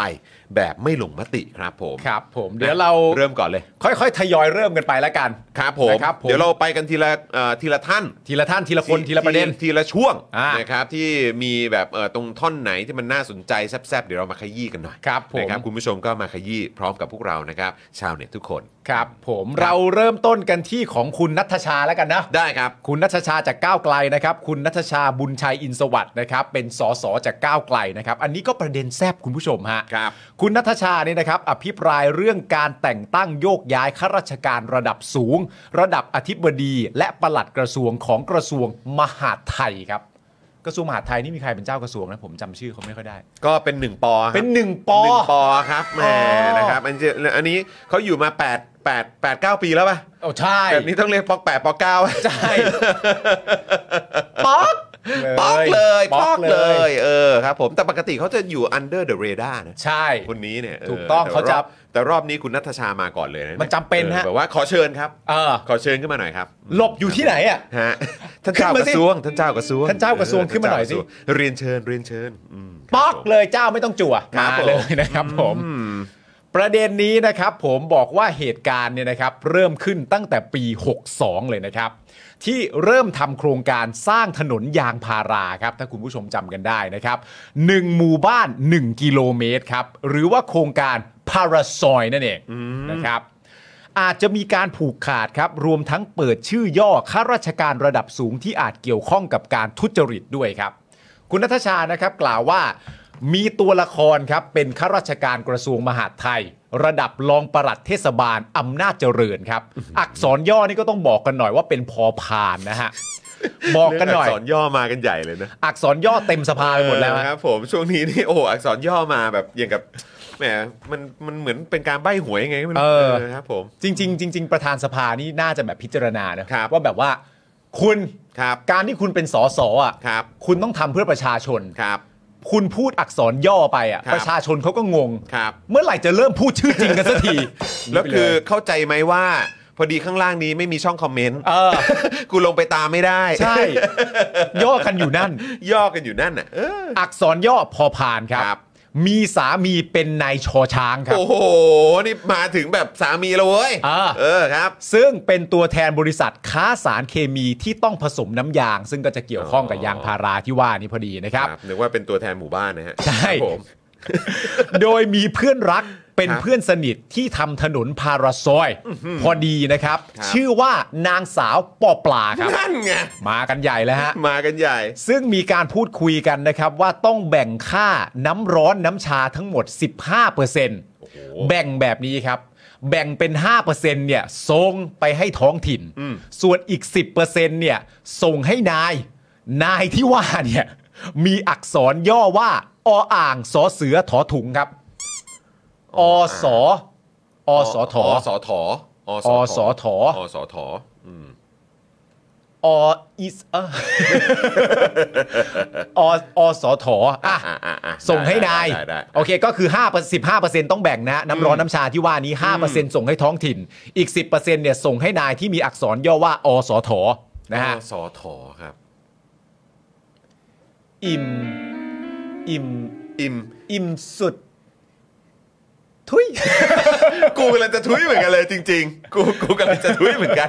อ่ะ เออครับผมไม่เป็นไรเดี๋ยวเดี๋ยวเราเราเราหลังไม่ไปถามเขาได้ไหม อ่าคุณผู้ชมฮะพักสินพพาทรนี่ไม่น่าจะใช่ นะ พักสินพพาทรปานิกาไม่ไม่น่าใช่ นะอนาอนาทรสนาท รอ่ะอ่ะเราเดากันไป เออ แต่มันเป็นเรื่อง ครับผม ใหญ่ฮะเพราะว่า ครับ เรื่องนี้มันโหมันไม่ไม่งดงามนะฮะ ครับ โครงการดังกล่าวเนี่ยนะครับคุณผู้ชมครับ มีมูลค่าถึงประมาณ 1,870 ล้านบาทครับ แล้วต่อมาเนี่ยมีการเปลี่ยนแปลงงบประมาณนะครับ ในโครงการทำถนนพาราซอยเนี่ยนะครับ โดยนางสาวปอเนี่ยที่เราพูดถึงไปเมื่อสักครู่นี้นะครับ นางสาวปอปลาเนี่ยได้เงินจากโครงการถนนพาราซอยจำนวน 394 ล้านบาทจากทั้งหมด 55 โครงการในพื้นที่ 7 จังหวัดในภาคอีสานครับ โดยมีการโอนเงินกันต่อเนื่องหลายวันครับ เพราะวันหนึ่งเนี่ยไม่สามารถโอนเงินได้เกิน 2 ล้าน จึงต้องโอนกันหลายวันฮะยอดการโอนรวมทั้งหมดเนี่ย39 ล้านบาทนะครับผม เพราะว่าเรื่องแดงก่อน ไม่งั้นโอนกันเยอะกว่านี้นะ โห คือท้ายที่สุดแล้วเนี่ย คือคือเมื่อวานก็ยังคุยกับเอ่อคุณคุณแก้วอยู่เลยนะ อ่า คือก็คุยกันคุยกันว่าเออแบบเขาก็ถามว่าเออเวลาเวลาเขาเขาจะโกงเขาจะอะไรกันอ่ะอันนี้ อ่า อันนี้เอ่อไม่ได้เกี่ยวกับเรื่องนี้นะ อืม แต่คือหมายว่าคือเวลาเขาจะโกงเขาจะอะไรกันอ่ะ In เขา general เขาเขาต้องทำยังไงกันเหรอเขาบอกโหแต่ว่าถ้าการโอนเงินให้กันน่ะมันก็ ใช่ เป็นหลักฐานนะเว้ย ใช่ มันเป็นหลักฐานทางดิจิทัลนะเว้ย ถูกต้อง เข้าใจปะคือแบบว่าแล้วมันก็ต้องมีคำอธิบายอ่ะ เออ ว่าไอ้เงินพวกเนี้ยมันมาจากไหนอะไร ใช่ ยังไง แล้วถ้าไปพ่วงกับเรื่องของเอ่อภาษงภาษีอะไรแบบเนี้ย เออ มันก็มันก็ต้องมีประเด็นพวกนี้เข้ามาเกี่ยวข้องด้วยไง ถูก ใช่ไหมล่ะ แต่คือแบบ โอ้โหก็คือแล้วถ้าเกิดว่าเรื่องเนี้ยมันเกี่ยวข้องกับการโอนเงินเนี่ย เออ มันมันพ่วงไปอีกไกลเลยนะ โอ้ มันต้องไกลมาก ๆ เล นั่ ย นแหละ ครั ดิ บ ฮะ เพราะว่าแต่ก็ไปบอกแก้วแล้วกันว่าถ้าเอาตามที่คุณโรมพูดเนี่ยก็ไปถามแก้วว่าแก้วรู้จักบัญชีฮี่กอบๆไหม เออบัญชีที่กอบกับใช่ คือ ค ที่บ รั อบ กว่าจะปลอดภัยหน่อย ใช่ และ ใช่ ย้อนกลับไป ใช่ ที่คุณชูวิทย์พูดก็ได้ ครับ มันก็มีมันก็มีอาจจะมีบางบริษัทอะไรอย่างเงี้ยที่แบบว่าเงินเข้าดำปี อ่า แต่เงินออกขาวมาก อ่า มันก็มีเหมือนกัน ก็มี นะครับ ผม ก็มี ฮะ ครับก็มีครับ เอ่อนางสาวปอที่ว่านี้ย้ำอีกครั้งหนึ่งนะครับนางสาวปอเนี่ยก็คือเพื่อนสนิทที่ทำถนนพารา ที่ทำถนนพาราซอยพอดีนะครับ ครับ ผม ผม นางสาวปอที่ว่านะครับ ครับ คุณนัทชานะครับกล่าวต่อว่าเรื่องนี้เนี่ยนะครับเป็นการเอื้อประโยชน์กันระหว่างผู้รับเหมากับข้าราชการประจำและข้าราชการระดับสูงด้วยครับสั่งกันมาเป็นทอดๆหัวแล้วแบ่งเงินกัน สิ่งที่เกิดขึ้นที่ว่านี้ไม่ใช่เรื่องใหม่ครับ และมีการตรวจสอบกันเองแล้วภายในกระทรวงมหาดไทยครับ ผลออกมาครับ เป็นหนังสือกระทรวงมหาดไทย ลงนามโดยรองปลัดกระทรวงขณะนั้น ระบุว่าพอพานเนี่ยนะครับอ่ะย้อนกลับไปหน่อยนะครับ พอพาน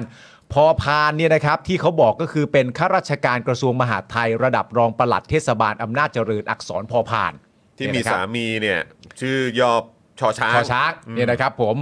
เอ่อสั่งกันมาเป็นทอดๆทุกหัวนะครับผมระบุว่าพอพานเนี่ยนะครับผมผิดวินัยร้ายแรง ส่วนอสอถอเนี่ยนะครับที่มีอำนาจอนุมัติทั้งหมดกลับไม่ผิดครับคนอนุมัติไม่ผิดฮะแต่ต่อมาครับพอพานเนี่ยได้รับการเลื่อนตำแหน่งครับ เออเว้ย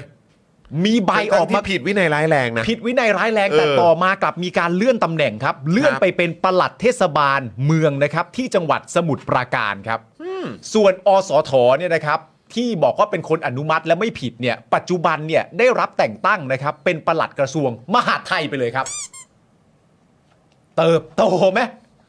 นึกว่าถั่วงอกอะเนี่ย โตเร็วมากเลยอะ่ะ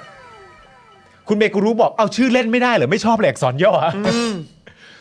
โดยที่ประเด็นนี้ครับ พลเอกอนุพงษ์เผ่าจินดาเนี่ยนะครับ รัฐมนตรีว่าการกระทรวงมหาดไทยเนี่ยก็ชี้แจงเรื่องนี้ครับผม เพราะว่าเขาเป็นเจ้ากระทรวงใช่ไหมเขาก็ต้องชี้แจงเรื่องนี้นะครับ โดยสรุปก็คือว่าปลัดกระทรวงมหาดไทยในขณะนั้นเนี่ยนะครับได้ตั้งคณะกรรมการตรวจสอบข้อเท็จจริง สรุปว่าปลัดเทศบาลองค์กรปกครองส่วนท้องถิ่นอำนาจเจริญกับสามีก็คือพอพานกับชอช้างเนี่ยนะฮะมีความผิดจริง แล้วความผิดที่ว่าเนี่ยก็เป็นความผิดวินัยร้ายแรงจริง ๆซะด้วย และแจ้งให้จังหวัดที่ย้ายมาทำหน้าที่ใหม่ได้ทราบแล้ว เอาแจ้งแล้วนะ ที่บอกพอพานได้ไปสมุดปราการนี่แจ้งแล้วนะ ครับ กระทรวงมหาดไทยเนี่ยไม่ได้ปิดบัง ได้มีการสอบสวน พิจารณาลงโทษแล้ว พร้อมยืนยันว่าการแต่งตั้งบุคคลในกระทรวงมหาดไทย ผู้แต่งตั้งต้องรับผิดชอบ ไม่ต้องกังวล ถ้าใครทำพิเรน ประชาชน ประเทศชาติ ต้องได้เห็นคนรับผิดชอบ คุณผู้ชมครับ เชื่อกดหนึ่งไม่เชื่อกดเก้าครับ อืม อันนี้รัฐมนตรีว่าการกระทรวงมหาดไทยเป็นคนพูดเองนะครับคุณผู้ชมครับ เหตุการณ์นี้ถ้าพอพานมีความผิดจริง รวมทั้งถ้าเกิดว่า อสถเป็นผู้อนุมัติก็ต้องมีความผิดไปด้วย เขาบอกว่าไม่ต้องกังวล ถ้ามีใครทำผิดแบบนี้ทำพิเรนแบบนี้ประเทศชาติประชาชนต้องได้เห็นคนรับผิดชอบแน่นอน คุณผู้ชมว่าไง ลองส่งเข้ามาดูฮะ คุณผู้ชมมีความเชื่อมั่นขนาดไหน อ่าซึ่งประเด็นนี้เป็นประเด็นที่น่าแปลกนะ อืม เพราะว่าเขาบอกว่าปลัดเอ่อเทศบาลองค์กรปกครองส่วนท้องถิ่นอำนาจเจริญกับสามีมีความผิดจริง เป็นความผิดวินัยร้ายแรง และได้แจ้งให้จังหวัดที่ย้ายมาทำหน้าที่ใหม่ทราบแล้ว อืม กระทรวงมหาดไทยไม่ได้ปิดบัง ได้มีการสอบสวนพิจารณาลงโทษแล้ว ก็คือประเด็นหมายถึงว่าไอ้อันที่ผิดวินัยร้ายแรงเนี่ยได้มีการลงโทษไปเรียบร้อยแล้วเหรอ นั่นน่ะสิ แล้วไอ้ประการลงโทษการทำผิด มันเป็นยังไง มันเป็นยังไง ใช่ มันลงโทษอะไรไปบ้างแล้ว อืม เพราะว่าผิดวินัยร้ายแรงยังไงต่อให้มันเป็นร้ายแรง แต่มันก็เป็นโทษทางวินัย มันไม่ใช่โทษทางอาญา ก็เลยอยากรู้ว่าร้ายแรงที่ว่าเนี่ย มันพิจารณาลงโทษแล้วมันทำอะไรไปบ้างวะน่าสนใจฮะ น่าสนใจครับ ขณะที่อีกท่านหนึ่งครับ ก็คือคุณสุรเชษฐ์ ประวีนวงศ์วุฒินะครับผม อ่ะ จาก คือของของโทษโทษนะคือ ฮะ เมื่อกี้เป็นของกระทรวงมหาดไทยนะ ใช่ ที่มีที่มีการที่มีการเอ่ออภิปรายกัน คราวนี้มาอีกเรื่องหนึ่ง ใช่ ครับผม อันนี้เป็นประเด็นนะครับที่คุณสุรเชษฐ์ประวีนวงศ์วุฒินะครับจากพักก้าวไกลเนี่ยอธิบายเรื่องนี้ครับ เรื่องโครงการรถไฟฟ้าสายสีส้มครับ ซึ่งเขาบอกกันว่าเป็นเมกะดิวในตำนานรัฐบาลประยุทธ์ 2 ครับ ซึ่งถ้าเกิดว่าเหล่าสลิมและคนสนับสนุนเผด็จการห อ่า รือว่าคนที่สนับสนุนประยุทธ์และพรรคพวกเนี่ยนะครับ อ่า นะฮะจะบอกว่าดูสิในยุคของประยุทธ์เนี่ย อ่า ในยุคของลุงตู่เนี่ย อื โอ้ ม โหมันช่างแบบเจริญเหลือเกิน อ่า รถไฟฟงรถไฟฟ้ามีวิ่งทั่วเมืองเลย วิ่งกันพึดเลย งั้นเรามาฟังรายละเอียดตรงนี้กันหน่อย อ่า นะครับ แล้วก็ต้องมาดูกันหน่อยสิ อ่า นะครับว่าไอทีบอกว่าอุ้ยมันยอดเยี่ยมมากเลยเนี่ย อ่ามั มันมีอะไรอยู่ในรายละเอียดตรงนั้นบ้าง อ่ามันมีอะไรการที่แบบว่าวิ่งกันวูดวาดวูดวาดเลยเนี่ย ใช่ มีอะไรบ้าง เดี๋ยวอันนี้ผ อ่ะ มผคุณจอห์ ม ญ ลุยฮะผ เชิญ มลุยฮะนะครับเอ่อคุณสุรเชษฐ์ประวีนนวงศ์นวุฒิเออโทษทีฮะประวีนวงศ์วุฒินะครับ ครับ นะฮะพักก้าวไกลนะครับ อภิปรายเรื่องโครงการรถไฟฟ้าสายสีส้มเมกะเดียวนะครับในตำนานของรัฐบาลประยุทธ์2ครับ ครับ ประยุทธ์2นะ ประยุทธ์สอง นะครับ โดยระบุว่า โครงการรถไฟฟ้าสายสีส้มเป็นเส้นทางที่สำคัญมากครับ อืม เพราะเชื่อมโยงฝั่งตะวันออกและฝั่งตะวันตกของกรุงเทพ ครับ เส้นทางยาวอย่างน้อย 28 สถานีนะครับ ครับ 28 สถานีนะครับ ครับ นะฮะความยาวเนี่ย 36 กิโลเมตร โหเรียกว่ากินแบบหลายสถานีอ่ะ ครับ หลายพื้นที่อ่ะ แม้โครงการนี้จะสำคัญมาก แต่ที่ยังอนุมัติก่อสร้างกันได้ละได้ช้าเนี่ยนะครับ เพราะแบ่งผลประโยชน์กันแล้วยังไม่ลงตัวครับ เอาละฮะ ย้ำอีกครั้งนะครับ ทางคุณสุรเชษฐ์เนี่ยบอกว่า ที่ยังอนุมัติก่อสร้างกันได้ช้าเนี่ยเพราะแบ่งผลประโยชน์กันยังไม่ลงตัวครับ ครับผม ในการก่อสร้างรถไฟฟ้าสายสีส้ม ฝั่งตะวันออกเนี่ยรัฐบาลสร้างเสร็จแล้ว อ่าน นะครับ อุดหนุนค่าก่อสร้าง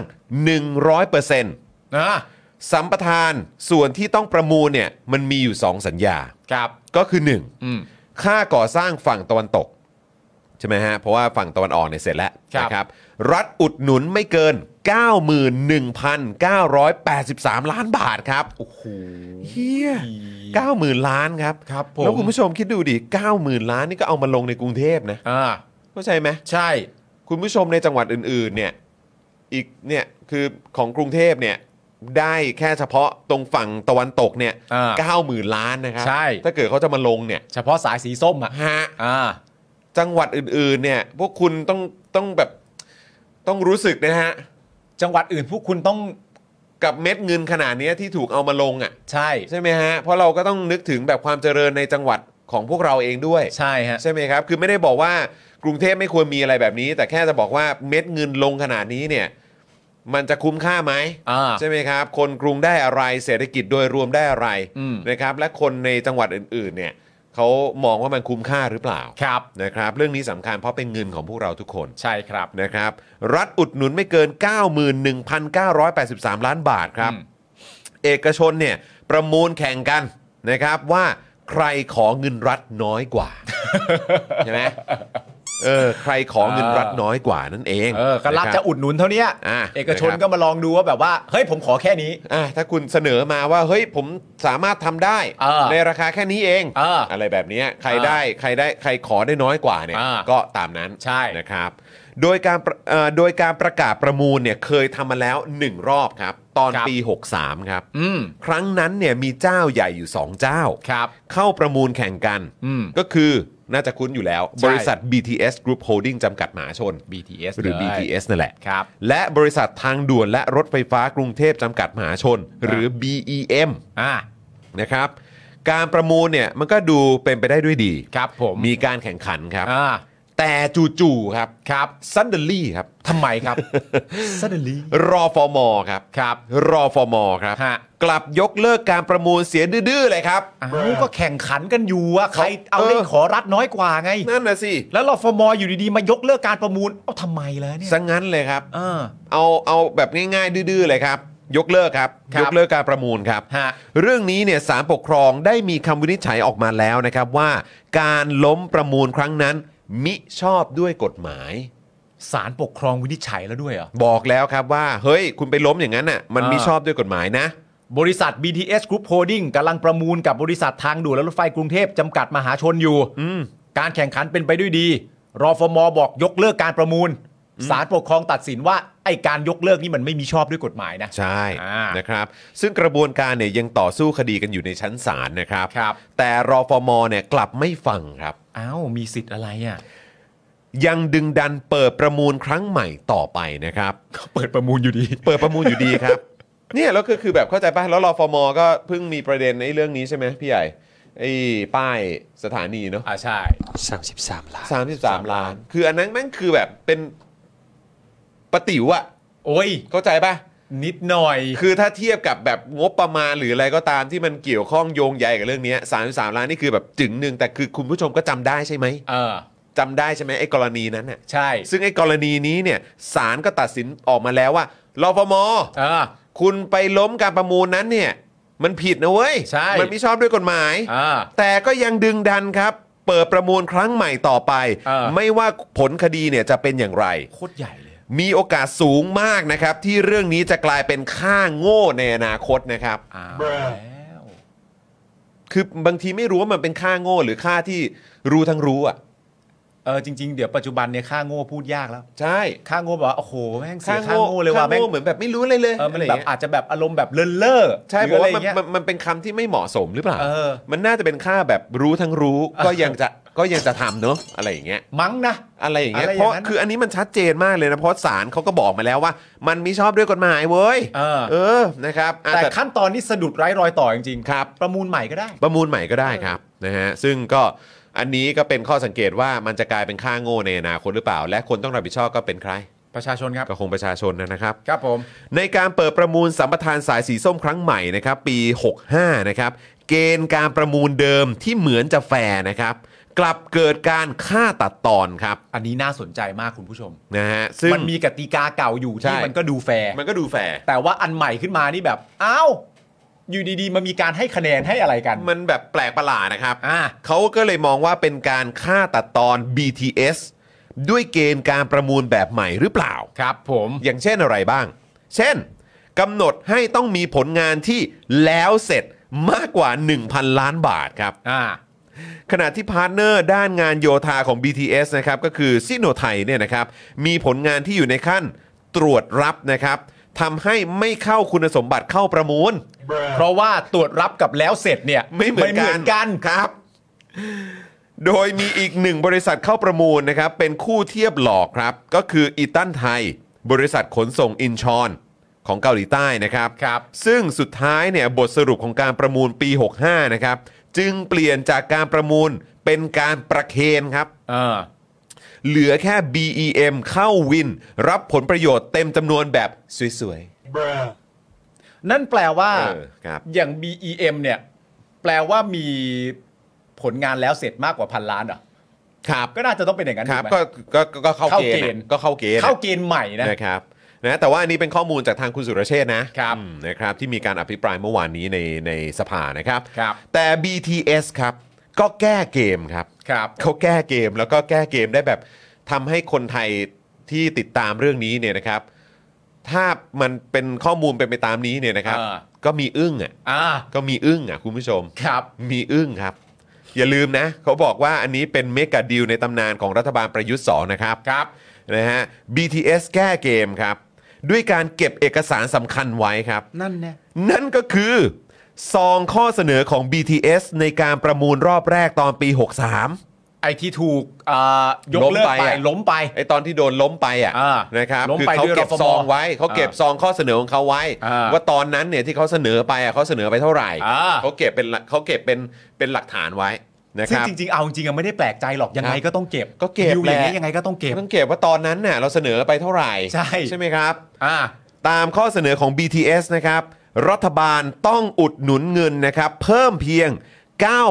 9,675 ล้านบาทเท่านั้นครับ ครับผม ใช่ไหมฮะ อ่า อย่าลืมนะครับว่ารัฐเนี่ย ในโครงการนี้เนี่ย รัฐอุดหนุนไม่เกิน 91,983 ล้านบาท ครับ ใช่ไหมถ้าเกิดว่าเอกชนไหนประมูลแข่งกันใครขอเงินรัฐน้อยกว่าก็ได้ไป ก็ก็ถูกต้อง ใช่ไหมครับนะ อ่า แต่ตอน 63 เนี่ย BTS เนี่ยเขา เสนอรัฐบาลนะครับว่าต้องอุดหนุนเงินเพิ่มเพียง 9,675 ล้านบาทครับ รัฐตั้งไว้ที่ 90,000น่ะ ครับ เขาบอกว่าเอาแค่ 9,000 ก็ทำได้อะ อุดหนุนมา 9,675 ล้านเท่านั้นครับ เออ เพราะ BTS เนี่ยประมูลจ่ายผลตอบแทนให้รัฐนะครับถึง 7,145 ล้านบาทครับ ครับผม นะฮะในขณะที่ข้อเสนอล่าสุดนะครับของการประมูลปี 65 นะครับที่เราทราบจากข่าว รัฐเนี่ยต้องอุดหนุนให้ BEM นะครับ ครับ 78,288 ล้านบาทครับ ครับผม คือถ้า BTS เนี่ยเขาเสนอไปคือ 9,000 ล้าน เออ แต่ของ BM เนี่ยถ้าตามข่าวที่อ่าทราบมาเนี่ยก็คืออยู่ที่ 78,288 ล้านบาทครับ แล้วถ้าเอาตามข่าวที่เราว่ามาเนี่ย ครับ ถ้าสมมติว่าการแข่งขันกันเป็นการแข่งขันกันในประเด็นของการที่ว่าใครขอเงินรัฐน้อยกว่าเนี่ย ครับ ถ้าการแข่งขันตั้งกันอยู่ที่บนกติกานี้ และถ้าตามข้อมูลนี้เป็นจริงทั้งหมดเนี่ย แปลว่า BTS ขอน้อยกว่า ชัดเจน ใช่ มากน้อยกว่ามากด้วย หลายหมื่นล้ าน หลายหมื่นล้าน หรือนะครับถ้าคิดเป็นส่วนต่างนะครับก็คือ 68,613 ล้านบาทครับ ประเด็นนี้ผิดได้แค่อย่างเดียวครับครับ ผิดที่เครื่องคิดเลขครับ นั่นนะสิครับ ไปงงกันตรงไหนฮะ นับหลักกันผิดแล้วครับ เมกะดิวของรัฐบาลประยุทธ์ 2 ครับ เออเว้ย โดยคุณสุรเชษฐ์เนี่ยสรุปว่านี่คือมหากาบเมกะดิวที่ใหญ่ที่สุดในรัฐบาลปรสิตยุคนี้ ครับ ถ้าผลการประมูลครั้งนี้ถูกรับรองโดยคอรมอนะครับ นี่จะกลายเป็นค่าโกง ครั้งใหญ่ที่สุดครั้งหนึ่ง ในประวัติศาสตร์การคอร์รัปชันของประเทศไทยอย่างแน่นอนครับ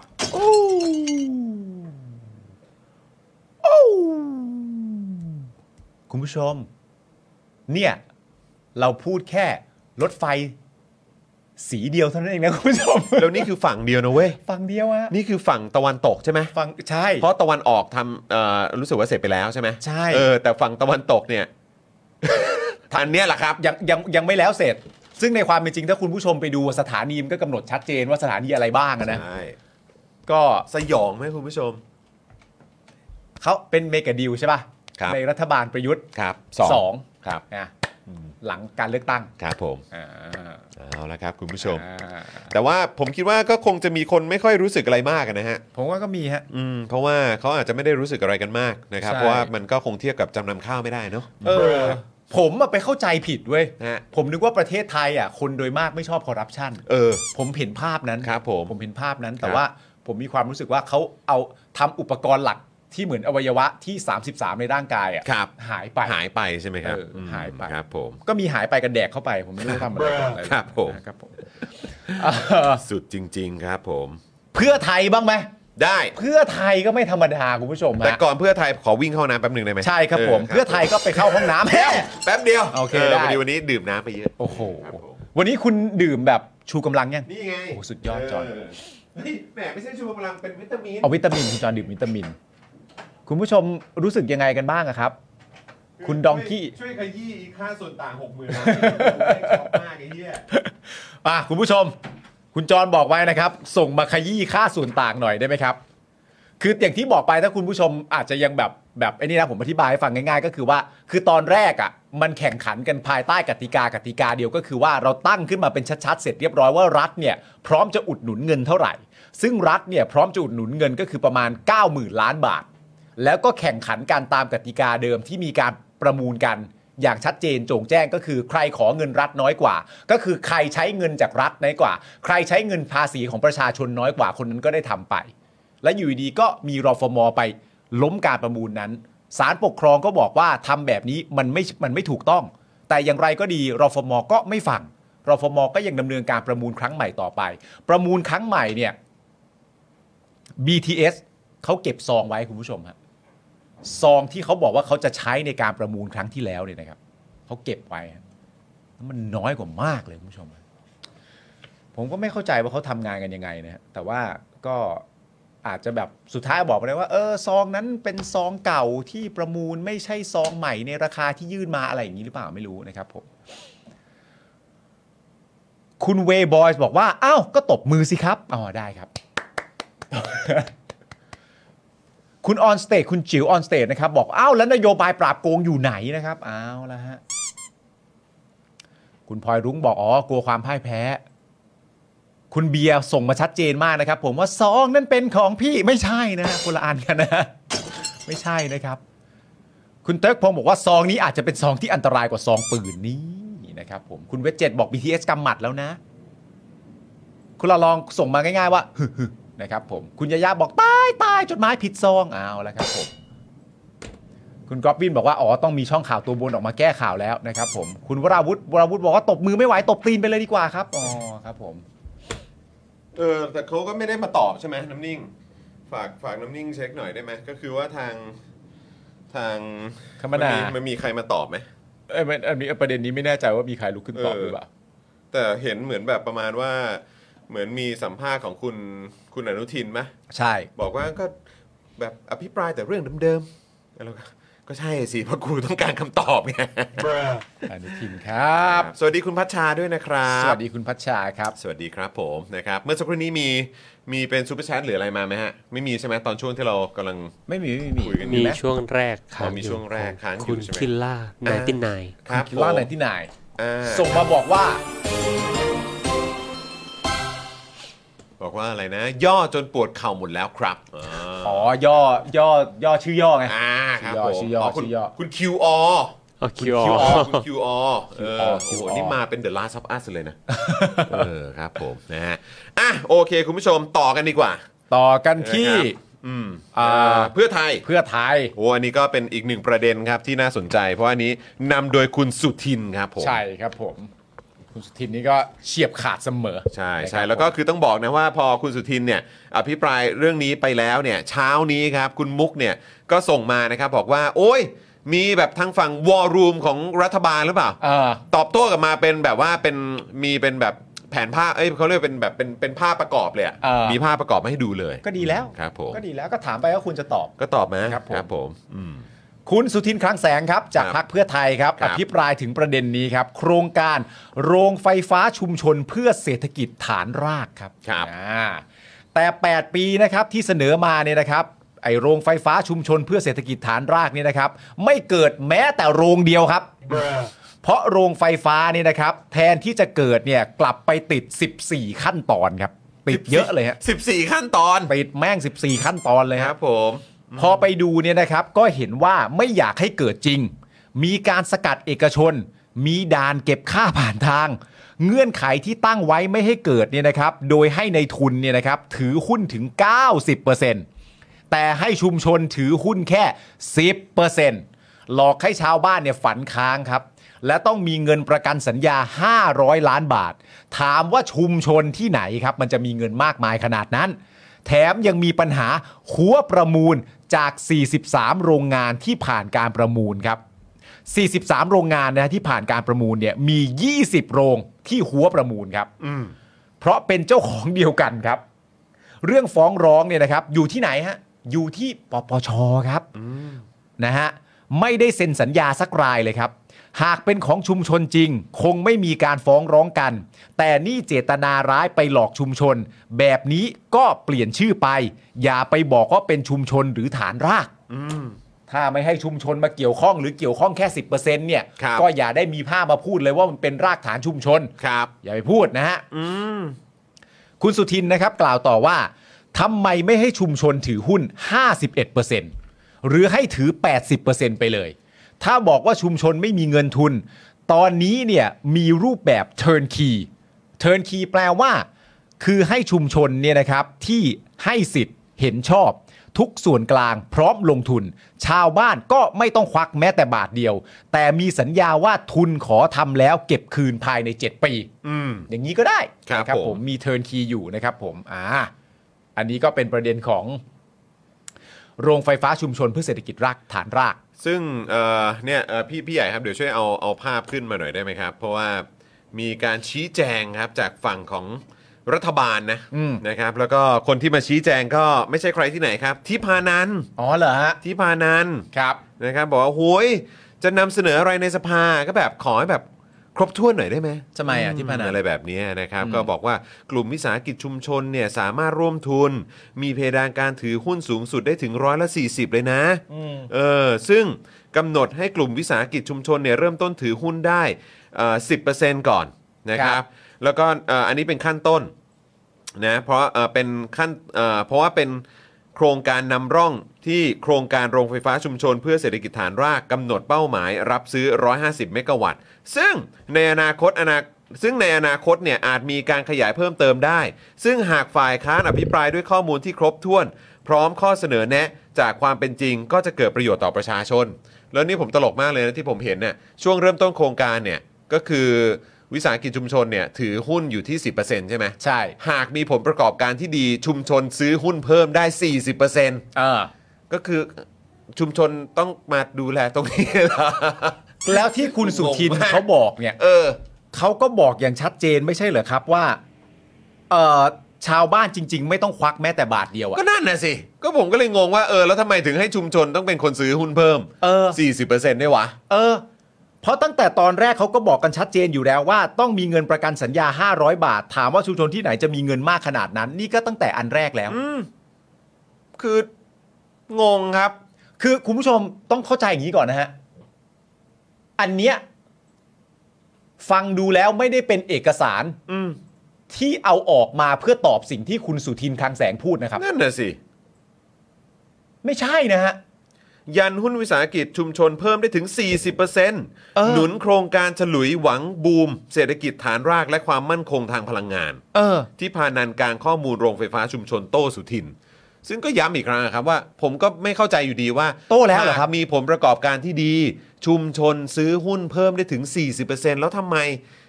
ชุมชนเขาต้องเป็นคนมาอะไรตรงนี้อ่ะ เออ เพราะตั้งแต่ตอนแรกก็บอกว่ารอให้ชาวบ้านฝันค้างที่คุณสุทินพูดนะ และต้องมีเงินประกันสัญญา 500 บาทห้าร้อยล้านบาท อืม แล้ว อันนี้มันโต้ไงเนี่ย นั่นน่ะดิ แล้วอีกอย่างหนึ่งนะ อันเนี้ยเป็นประเด็นที่สำคัญมากเลยนะ ครับ และสามารถเอาไปวัดกันได้นะ อืม ตัดเรื่องที่ไม่ได้ตอบออกไปนะ ครับ อันเนี้ยคือสิ่งที่สามารถหยิบมาอ้างได้ อืม ว่าเนี่ย เนี่ยนะ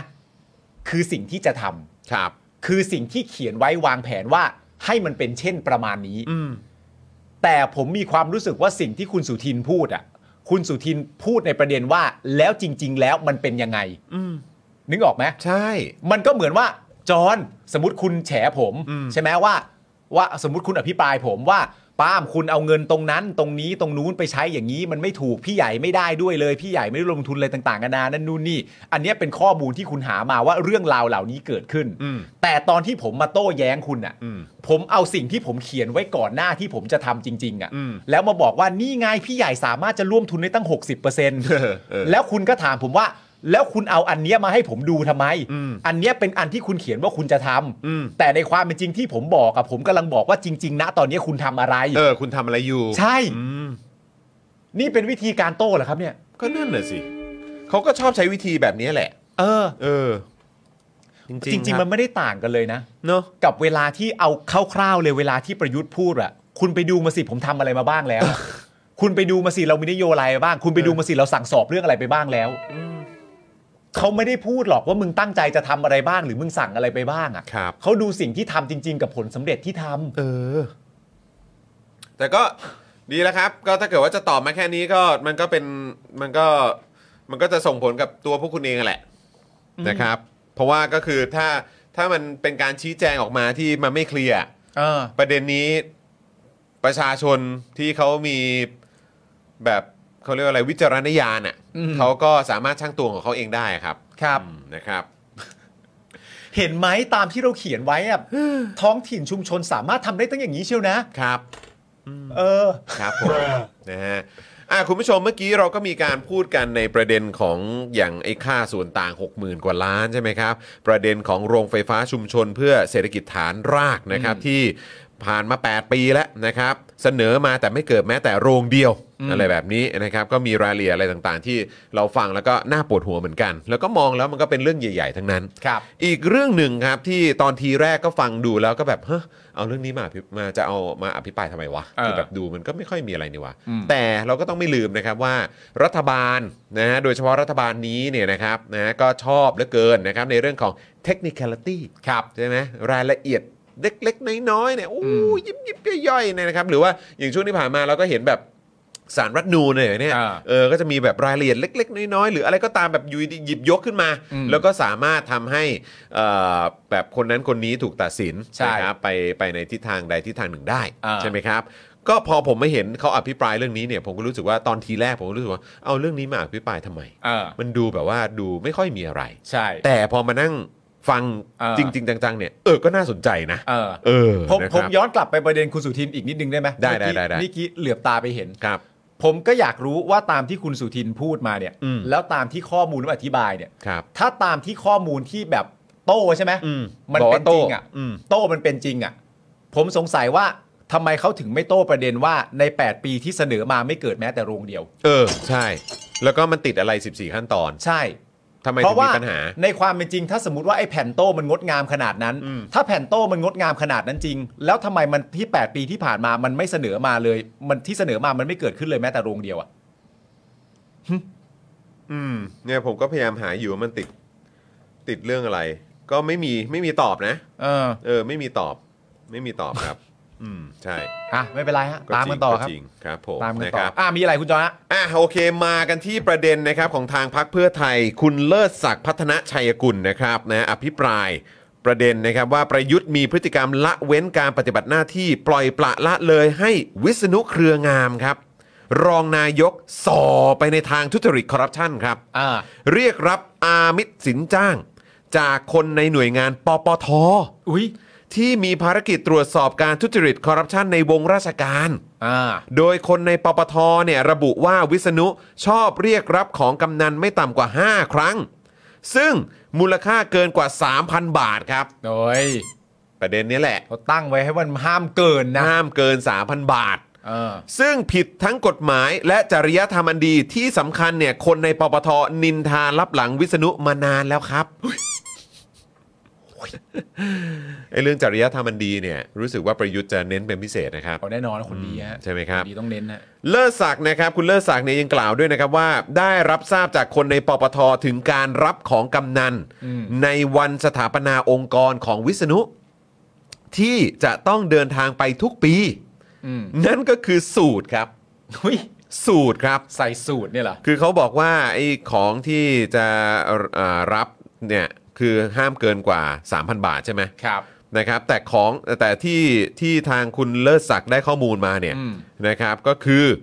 ได้รับของกำนันก็คือสูตรนะครับ โดยราคารวมค่าตัดไม่ต่ำกว่า 15,000 ถึง 100,000 บาทครับ สูตรเหรอ สูตรครับ สูตร สูตรครับ สูตรหนึ่งแสนบาท ครับ ทั้งนี้นะครับระหว่างอภิปรายเนี่ยนะครับคุณเลิศศักดิ์เนี่ยยังได้เปิดคลิปเสียง ครับ โดยเป็นบทสนทนาระหว่างเจ้าของร้านตัดสูตร ครับ และบุคคลที่ปรารถนาดี ระบุชัดนะครับว่าผู้รับคือวิษณุครับ อ่า ส่วนผู้ให้นะครับก็คือผู้อำนวยการระดับสูงในปปทครับ ว้าย คุณเลิศศักดิ์เนี่ยจึงให้คนไปลองตัดสูตรดู อ่า ปรากฏว่าตัดเสร็จเรียบร้อยไซส์หน้าอก คอ อกแขนเป็นของคุณวิษณุครับ ครับ จึงขอนำสูตรตัวนี้ฝากประธานไป เพื่อไปให้คุณวิษณุเอ่อสวมใส่ดู เออ แต่ยืนยันว่าอันนี้ไม่ได้มอบให้ เพราะมีมูลค่ามากกว่า 3,000 บาท หากคุณวิษณุใส่ไม่พอดี แสดงว่าข้อมูลคลาดเคลื่อน ครับ แต่หากใส่พอดีการรับของนะฮะจากบุคคลอื่นใดนะครับ ที่เกิน 3,000 บาทเนี่ยถือว่ามีความผิดนะครัช ไม่ได้ให้นะ แค่จะให้ลองดู เออ ว่าเออมันตรงตามข้อมูลที่เขาวัดกันมาหรือเปล่า เออ ใช่ไหมเนี่ยหน้า ก็ อ เขา ก บอกว่าไอ้เนี่ยไอ้ตัวเลขที่วัดมาทั้งหมดเนี่ยเป็นของคุณวิษณุไง เออ ใช่ไหมเพราะฉะนั้นก็เลยตะลองตัดมาแล้วเอาชุดนี้ลองไปใส่ดู ถ้าเกิดว่ามันใส่ออกมาได้เป๊ะเนี่ยแปลว่าใช่แล้วแหละ เออใช่ก็ตรงอ่ะ เขาบอกห้ามรับเกิน 3,000 นะ เออ นี่มันตัวละหมื่นห้าถึงแสนเลยนะ ตัวละสูตรตัวละแสนนี่ต้องประ ครัมาบ ณ ผม ต้องยี่ห้อดังพอสมควร เนอะเออ อันนี้มันตัดตัดสูตรแบบ เป็นเป็นคุณภาพหรือเปล่า เป็นคุณภาพของ คุณภาพ แบบชนิดผ้าอะไรเงี้ย แต่ว่าประเด็นมันไม่ได้อยู่ตรงที่ผ้าครับ เออ ประเด็นน่าจะอยู่ตรงว่ามันเกิน 3,000ไหม คือถ้า ใช่ไหม สามพันหนึ่งบาทก็ถ้าตามกฎหมายนะ แล้วถ้ากระบวนการยุติธรรมมันมีความยุติธรรมอะนะ เออ สามพันหนึ่งบาทก็ต้องโดน เออ ใช่ไหมครับอืม เดี๋ยวถ้าเดี๋ยวแฉกันต่อไปก็แบบอ้าบทสนทนาครั้งต่อไป อันนี้เป็นประเด็นเน็กไทนะ นั่นแหละนะครับ ผ้าแพงใช่ไหมคุณเมกุรุ ผ้ามันแพง ครับ ผ้ามันแพง นะครับ คุณ Head to Seven นะครับ บอกว่าผิดที่สูตรเออครับผม ครับผม สูตรเข้าทางจมูกปะครับ ตัวละแสนเนี่ยเออ ไม่ใช่ แหม่ คนละ รับผม คนละตัว คน สะ ละ ก อ ด ย่าง กัน ครับ เออ เออ นั่นแหละครับ แต่ผมว่าเรื่องนี้เราต้องมีคำตอบจากองค์วิษณุอยู่แล้วแหละ ใช่ เพราะองค์วิษณุตอบได้ทุกอย่างอยู่แล้วแหละ ตอบได้ทุกอย่างอยู่แล้ว นะครับ ถ้าเขาอยาก คลีร์ ตอบนะฮะ เดี๋ยวเคลียร์ให้ ใช่ เออเคลียร์ข้อสงสัยให้ เออ ครับผม เผื่อๆเขาตอบเผื่อไปถึงคอรมอคนอื่นก็ได้นะ ไม่แน่ เก่งเขาเก่ง ไม่แน่ไม่แน่ ก่ง ทำเป็นเล่นไป อ่ะ นะครับ ถึงเวลาแล้ว ครับ ถึงเวลาแล้วนะครับ เป็นเวลาของวิดีโอที่มีทุกบ้านครับ ครับผม ก็คือคุณรังสิมันต์โรมครับ คนนี้เขามาดึกนะ คนนี้เขามาดึก เขามา สี่ ดึ ทุ่มสิบห้า แต่คนก็ดูครับ คนรอคนรออยู่ แต่ก็ดูครับ คนรออยู่นะครับผม ครับ เพราะว่า เอ่อรุ่นพี่รุ่นน้องธรรมศาสตร์เขาตกลงกัน ครั ไว้ บ ฮะ ผม ต เขา ลง คุยกันไว้แล้ว นะครับผม ครับผม ก็ตกลงหลังจากที่คุณชูวิทย์นะครับ ก็ได้บอกกับสื่อนะครับว่าได้คุยกับท่านนายกแล้วนะครับ ผมท่านนายกบอกให้จบ ผมก็จบนะครับผม อืม วันต่อไปก็เอาเรื่องทั้งหมดไปให้ก้าวไกล ครับผม อะไรกันอะคุณรังสีมันต์โรมคุณผู้ชมครับ มาช่วยกันขยี้กันดีกว่านะฮะ ค อ รับ ภิอภิปรายครับในหัวข้อเช็คบินไทยดำจีนเทาครับ ได้ยินแต่จีนเทาอ่ะ จีนเทาแต่ว่าตอนนี้มีไทยดำมาด้วยนะ ไทยดำมาแล้วนะครับผม ประเด็นแรกนะครับ เกี่ยวกับนายอทรงเอครับ โอ้โหนายอทรงเอนี่เรื่องใหญ่นะฮะ นายอทรงเอ ไม่ต้องห่วงครับทุกแผ่นสไลด์เซ็นเซ็นเซอร์หน้าหมดฮะ ครับผม ไม่มีรู้เป็นใครทั้งนั้นนะ เออส นะฮะ บายใจได้นะครับ ผคมรับผม แต่ในข่าวเราพูดอะ ไม่แต่ว่าก็วันนี้ก็มีรายงานแล้วไง รายงานแล้ว ใช่ไหมครับเออ นายอทรงเอเนี่ยนะครับ ก็คือคุณอุปกิจครับ ที่เป็นสวนะครับ ที่เราก็เคยรายงานกันไปแล้วนะครับ ว่ามีสายสัมพันธ์กับตุนมินลัดครับผมชาวเมียนมานะฮะ ที่ถูกตำรวจไทยจับนะครับ ในเรื่องที่เกี่ยวข้องกับการค้ายาเสพติด และก็การฟอกเงินครับ โดยตำรวจไทยนะครับได้จับกลุ่มเอ่อจับ จับกลุ่มผู้ค้ายาเสพติดเนี่ยนะครับสามถึงสี่กลุ่มครับ ที่ไปรับซื้อยาบ้ามาจากทางเมียนมาบอกสามสี่กลุ่มใหญ่เลยนะซื้อยาบ้ามาจากทางเมียนมานะครับ โดยการโอนเงินเนี่ยนะครับ ก็ไม่ได้โอนกันโดยตรงครับ อย่างนั้นมันจะไม่แนบเนียนนะเขาใช้วิธีจ่ายเงิน ใช้วิธีโอนเงิน เข้าบัญชีฮีกอบกอบหรือบัญชีม้านั่นเองครับ อืมบัญชีที่กรอบๆ บั นะ ญ ค ชี รับ ประกอบนะครับหรือบัญชีม้านั่นเองนะครับ ซึ่งบัญชีม้าที่ว่าเหล่านี้เนี่ยนะครับ ก็มีผู้ควบคุมเนี่ยอยู่นอกประเทศทั้งหมดนะครับผม เพราะว่าอ่า อืม เพราะว่าเงินที่เข้าบัญชีม้าเนี่ยนะครับ ผมก็จะถูกโอนเข้าบัญชีการไฟฟ้าส่วนภูมิภาคนะครับผมอำเภอแม่สายจังหวัดเชียงรายนะครับผมซึ่งเมื่อเงินเข้าแล้วเนี่ยนะครับ ก็จะส่งยาบ้าเนี่ยต่อไปขายท่าที่บริเวณท่าขี้เหล็ก แล้วจึงนำเงินที่เป็นเอ่อค่ายาบ้าเนี่ยจ่ายให้ผู้ผลิตในตอนสุดท้าย ใช่ครับ นะครับ ผ ผม ม นะครับ ซึ่งเขาทำกันมาตั้งแต่ปี 50 แล้วนะ ครับ ผ่าน 3 บริษัทครับ อ่า หนึ่งก็คือบอจเมียนมาอัลลัว อันเหลือ อัลลัวนะครับ ครับผม สองครับบอจอัลลัวกรุ๊ป ครับผม และ 3 ครับบอจอัลลัว P&E ครับ ก็คืออันเหลืออันเหลืออันเหลือ ทำไมถึงอัลลัวกันหมดเลยเนาะ อัลลัวสาม ครับ อันเลย นะครับ ทั้งหมดนะครับคือการพยายามอำพรางเงินที่ผิดกฎหมายนะครับและตำรวจนครบาลได้จับกลุ่มผู้ต้องหานะครับได้ 4 ราย อ่าน นะครับก็คือนายตุลมินลัดนายดีนะครับ ซึ่งเป็นลูกเขยนะครับของเออสวทรงเอเนี่ยนะครับ ครับผม นะครับ แล้วก็มีหญิงอีก 2 รายนะครับ ชื่อนางปอป่า อืม นะครับ นางป ป อ อนะปอนะ ปอปนะคลารับปอปลานะ และนางสาวนอนอน อ ห หนู นูอะนะครับ อ่า โดยทั้ง 4 คนเนี่ยถูกฟ้องศาลเรียบร้อยครับ ครับ และยังมีอีก 2 คนนะครับที่ถูกออกหมายจับและกำลังหลบหนีครับ ครับผม นะฮะเอ่อก็คือนายพันนรงค์ ซึ่งถูกเปิดโปงว่าเป็นเจ้าพ่อพนันออนไลน์ รายใหญ่ 1 ใน 3 ของไทยครับ อ่า มาอีกแล้วเหรอ มาอีกแล้ว คือกูก็ได้ยินแบบอะไรเอ่อหมาเก้า888 อ่า แล้วก็ เป็ อะ น ไร ต่อกรุ๊ป เป็นต่ออะไรเป็นต่อกรุ๊ปอะไรเอ่อสารวัตรซอโซซัว อ่า อะไรพวกนี้ อ่า ใช่ไหมฮะหรือว่าไซส์ S ไซส์ L อะไรก็ว่ากันไป ตอนนี้ก็มีอีกอันหนึ่งใช่ไหมครับ ครับ นะฮะเจ้าพ่อพนันออนไลน์รายใหญ่ 1 ใน 3 ของไทย ครับ และนางสาวกอครับ หมายถึงว่านายพันนรงค์กับนางสาวกรนะตอนนี้ก็คืคอรับ กำลังหลบหนีอยู่ ถูกต้องนะครับ นะครับ นางสาวกอไก่ด้วยนะ อ่าน นะครับเอ่อหลังเรื่องนี้เป็นข่าวเนี่ยนะครับทางสวทรงเอเนี่ยนะครับนะฮะเขาก็มาปฏิเสธเรื่องทั้งหมดนะครับซึ่งถ้าเกิดว่าเอ่อพูดในข่าวที่เราเคยนำเสนอไปเนี่ยก็คือ ใช่ นั่นก็คือสวอุปกิจ ใช่ นะครับที่เอ่อที่ปฏิเสธเรื่องทั้งหมดนี้ บอกว่าเข้าสู่ทางพุทธศาสนาแล้ว ครับผ นะครับผม มนะครับสวทรงเอเนี่ยนะครับแต่แต่ยังพบว่านะครับอันนี้คือจากที่คุณโรมอภิปรายนะครับบอกว่าแต่ยังพบว่าสวทรงเอเนี่ยยังเข้ามาเจ้ากี้เจ้าการนะครับให้นางปอปลาเนี่ย อ่า ไปจดจัดตั้งบริษัทขึ้นใหม่ ครับ ถือเป็นการทำธุรกิจผ่านนอมินีอยู่เบื้องหลัง อ่า นะครับและยังติดต่อกับตุนมินลัตนะครับที่มีการส่งสลิปค่าใช้จ่ายต่างๆ ให้กับสวทรงเอทราบทุกครั้งครับ ใช่ ก็ถ้าสมมติว่าเอาตามเนี้ยก็คือว่าเขาหมายถึงเอ่อตัวนาง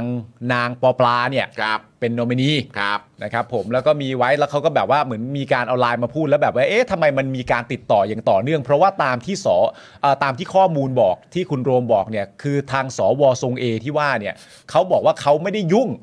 กับประเด็นอะไรต่างๆ นานาเหล่านี้เนี่ยไม่ว่าจะอลัวไหนก็ตามในสามอลัวเนี่ยเขาไม่ได้ยุ่งมาตั้งนานแล้ว แต่ทำไมเหมือนยังต้องมีการติดต่อต่อเนื่องและสอบถามและตามข้อมูลให้เสมอๆมันก็น่าแปลกนะครับผม ครับผม นะฮะทั้งนี้เนี่ยนะครับก็มีประเด็นเนี่ยนะครับที่เราเคยรายงานไปแล้วก็คือ สวทรงเอที่ว่าเนี่ยนะครับผมถูกหมายจับนะครับ โดยวันที่ 3 ตุลาคม 65 ครับตำรวจสืบนครบาลเนี่ยนะครับ ขอหมายจับสวทรงเอครับศาลก็อนุมัติแล้ว แต่ในวันเดียวกันเนี่ยนะครับ คุณผู้ชมในวันเดียวกันนะฮะ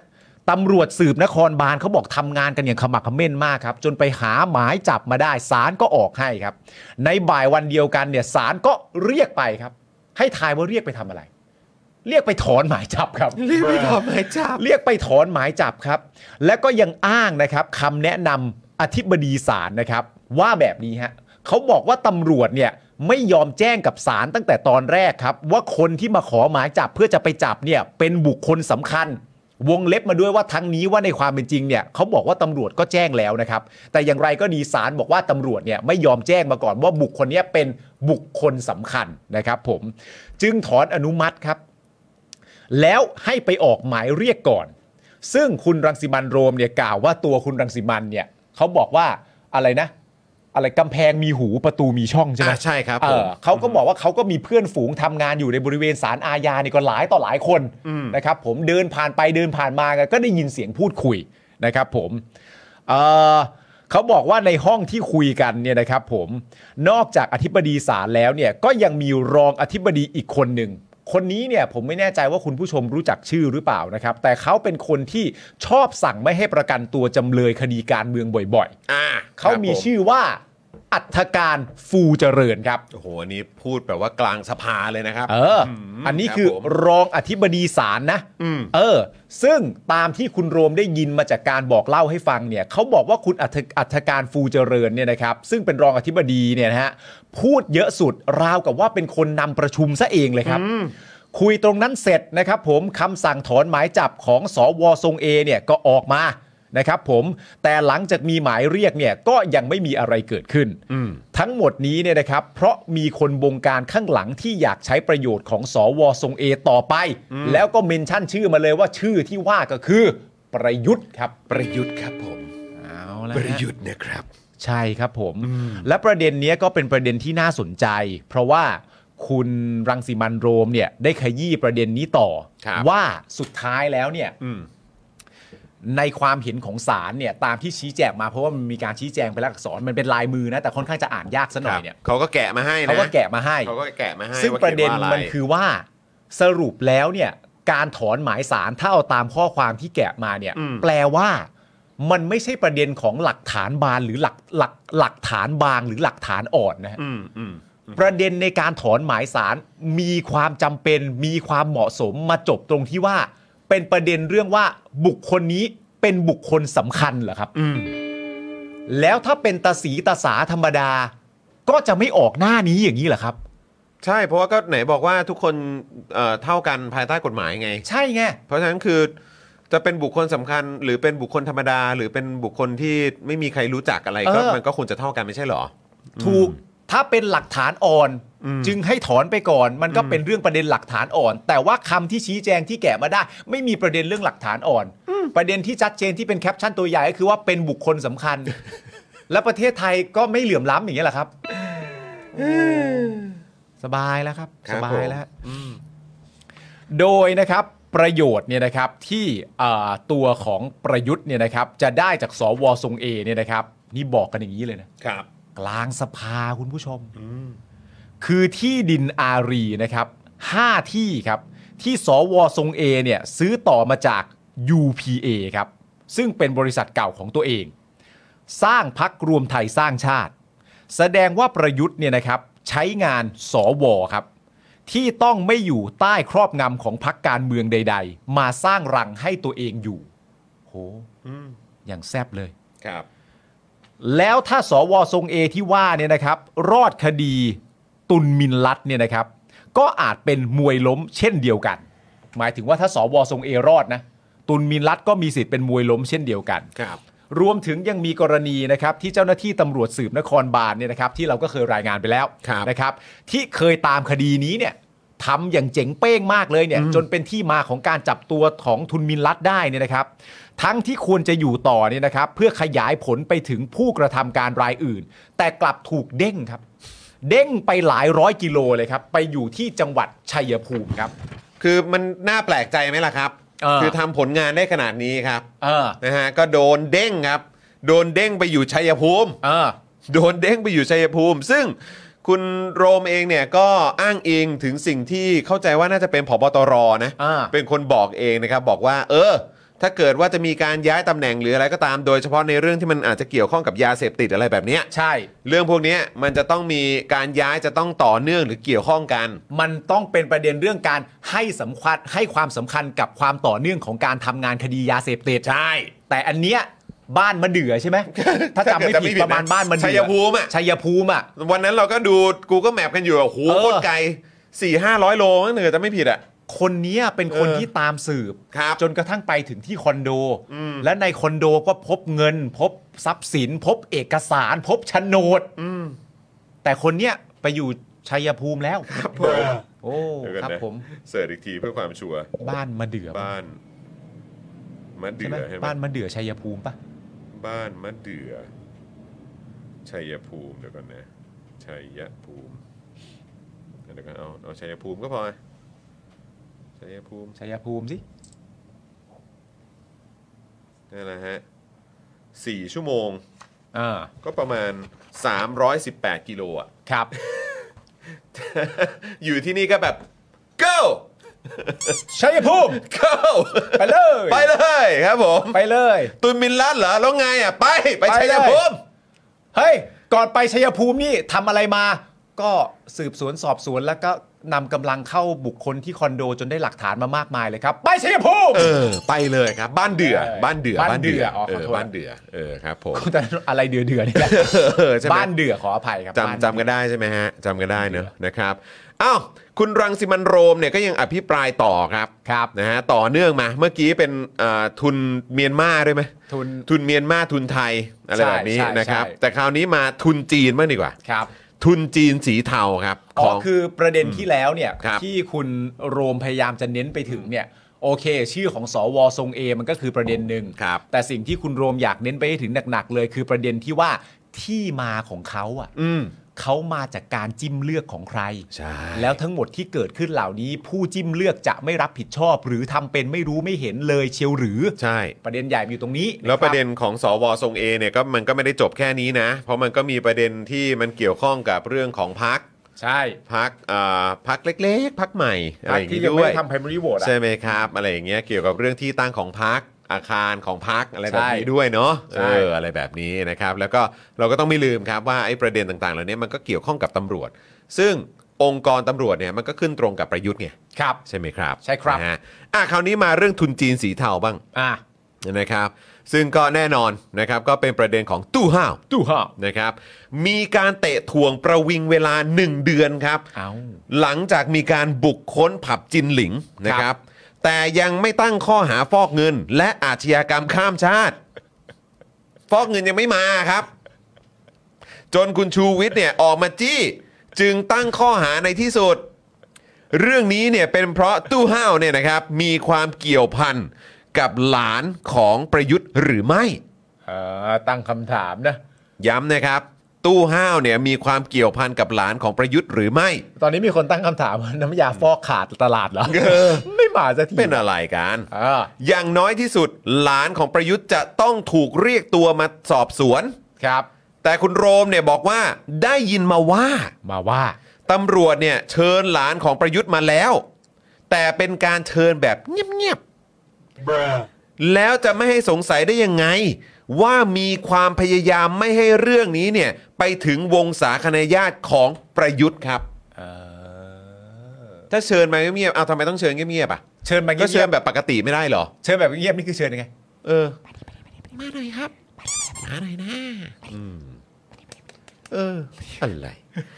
คุณโรมเนี่ยยังอภิปรายนะครับว่าตู้ห้าวเนี่ยนะครับมีคอนเน็ชันนะครับไปถึงธรรมนัตครับ โอ้โหเหี้ยซึ่งอันนี้นี่แบบ โคตรดึก ตอนที่ดูแบบ อันนี้ก็บอกบ้านเลขที่คนนี้ ปึ้ง บอกบ้านเลขที่คนนี้ ปึ้ง บอกบ้านเลขที่คนนี้ ปึ้งไอ้เราก็แม่งอยู่ที่เดียวกันหมดเลยเว้ย แล้วก็บอก และแน่นอน คนที่เป็นเจ้าของที่นี้ก็คือมิสเตอร์ทำนัดไอ้กูแบบโหไอ้เหี้ยนี่แม่งแบบ อะไรวะเนี่ย ก็ทุกคนบอกอะหนังหนึ่งเรื่องอ่ะ โอ้โหจริงๆคุณผู้ชม โอ้โห นะฮะเนี่ยเขาบอกว่าตู้ห้าวเนี่ยนะครับมีคอนเน็ชันไปถึงธรรมนัตครับ ซึ่งเป็นมือเป็นไม้สำคัญนะครับ ให้กับประวิทย์ โอ้ย ใช่ไหม อ่า บอกว่ามิสเตอร์ธรรมนัตเนี่ยเป็นโอ้โหเขาเรียกว่าเป็นมือไม้ของประวิทย์เลยแหละ ครับ โดยมีภาพถ่ายรูปด้วยกันอย่างใกล้ชิดนะครับ อู้ ตู้ห้าวเนี่ยมอบผมไม่เอ๊ะมอบ คือสรุปว่าเป็นคนมอบมอบให้กับภรรยาของธรรมนัตเหรอ ผมนึกว่าคือทางทางธรรมนัตเป็นคนยังไงวะ ผมไม่แน่ใจแต่ว่ามีการมอบแอร์เมสให้กันน่ะ อ่า นะครับ ตามที่มีการอภิปรายในสภานะครับ ครับ นอกจากนี้ธรรมนัตเนี่ยยังเลี้ยงจีนเทาอีก 3 คน ก็คือจางเจียนฟู่เกาฉี และเฉินเฟิงเฉานะครับ ที่อาศัยอยู่ที่เดียวกันหมดเลย โดยที่ตั้งเนี่ยไอ้888เนี่ยนะครับ เป็นโฉนดของธรรมนัตครับ ที่ตั้งบริษัทรักษาความปลอดภัยบจทีพีกาดครับ ครับ หรือชื่อเดิมก็คือธรรมนัตกาดนั่นเอง อ๋อ TP กาด ครับผมปัจจุ ปัจจุบันนะครับนะฮะมีภรรยาของธรรมนัตเนี่ยนะครับถือหุ้นใหญ่ครับ TP กาดเนี่ยแหละครับ TP การ์ดเนี่ยแหละครับ ครับผม ที่ต่อมานะครับเมื่อธรรมนัตเตรียมลงสมัครเลือกตั้งในนามพักพลังประชารัฐทั้ง 3 คนเนี่ยก็เป็นนอมินีให้ธรรมนัตอีก อุ้ย หลังจากนั้นเนี่ยก็ไปสร้างผับชื่อท็อปวัน ท็อปวาน ท็อปวันจำได้ใช่ไหม เออ ที่มีคนจีนไปเสพยาจนเสียชีวิตอ่ะ อ่า ที่เป็นทำให้ถูกบุกตอนนั้นน่ะ นั่นแหละครับ เออ และเมื่อมีข่าวออกมาจางเจียนฟู่เนี่ยนะครับ ครับ ได้บุกคอนโดผู้ตาย แล้วเผาทำลายทรัพย์สินทั้งหมดครับ เออ ทราบมาว่าได้ผู้กำกับสอนอสุทธิสารช่วยให้เรื่องเงียบด้วยนะ นะครับ ผู้กำกับสนสื่อสารนี่มันน่าจะมีกี่คน วะ คนไหนดีวะเออครับ ถ้าทางการจีนไม่กดดันเนี่ย จางเจียนฟู่เนี่ยคงลอยนวลไปแล้ว โอ้โหนี่คือทางการจีนนี่ต้องมากดดันนะเนี่ย คือเขาก็ปล่อยไม่ได้ไง ครับผม เออ ก็มีมีมีคนสัญชาติจีนเสียชีวิตอ่ะ ใช่ และตนได้ยินมาว่า จางเจียนฟู่เป็นส่วนหนึ่งของแก๊งคอเซนเตอร์ด้วย ทุกอย่างทุกอย่าง อะไรเนี่โอ้ยยไอ้จาง โอ้โหอาจารย์ อาจาง อาจารย์ทำทุกอย่างเลยอ่ะ โอ้ยอื้อหื อาจารย์ไม่จางอาจารย์แน่นมากเลย ค อ่ะ รับ ฟังแบบนี้กูเจียนตายนะเนี่ยเออครับผม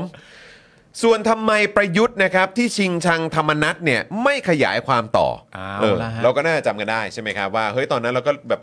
เราก็คุยกันอ่ะ มันก็ เออ เป็นเรื่องที่เอ่อเหมือนในแวดวงการเมือง เออ ข่าวการเมืองเขาจะบอกกันว่าเหมือนแบบประยุทธ์กับธรรมนัตเนี่ยเขาไม่ถูกกัน ไม่ไม่ไม่ลงรอยกัน อารมณ์แบบอยู่พักเดียวกันยังไม่ได้อ่ะ เออ เอางี้ดีกว่านะค ก็ รับ แล้วหลักฐานไม่เห็น ถ้า ชัด มี เจ ป น ระยุทธ์ก็สันก็ออกอะอะไรอย่า ใช่ งเงี้ย แล้วหลั ปะ กฐานชัดเจนไง อืม จังหวะออกจังหวะเข้ามันก็ค่อนข้างวิ ชัด เคราะห์ เจ ได้ น อะ ใช่ไหม เออ เออนะครับ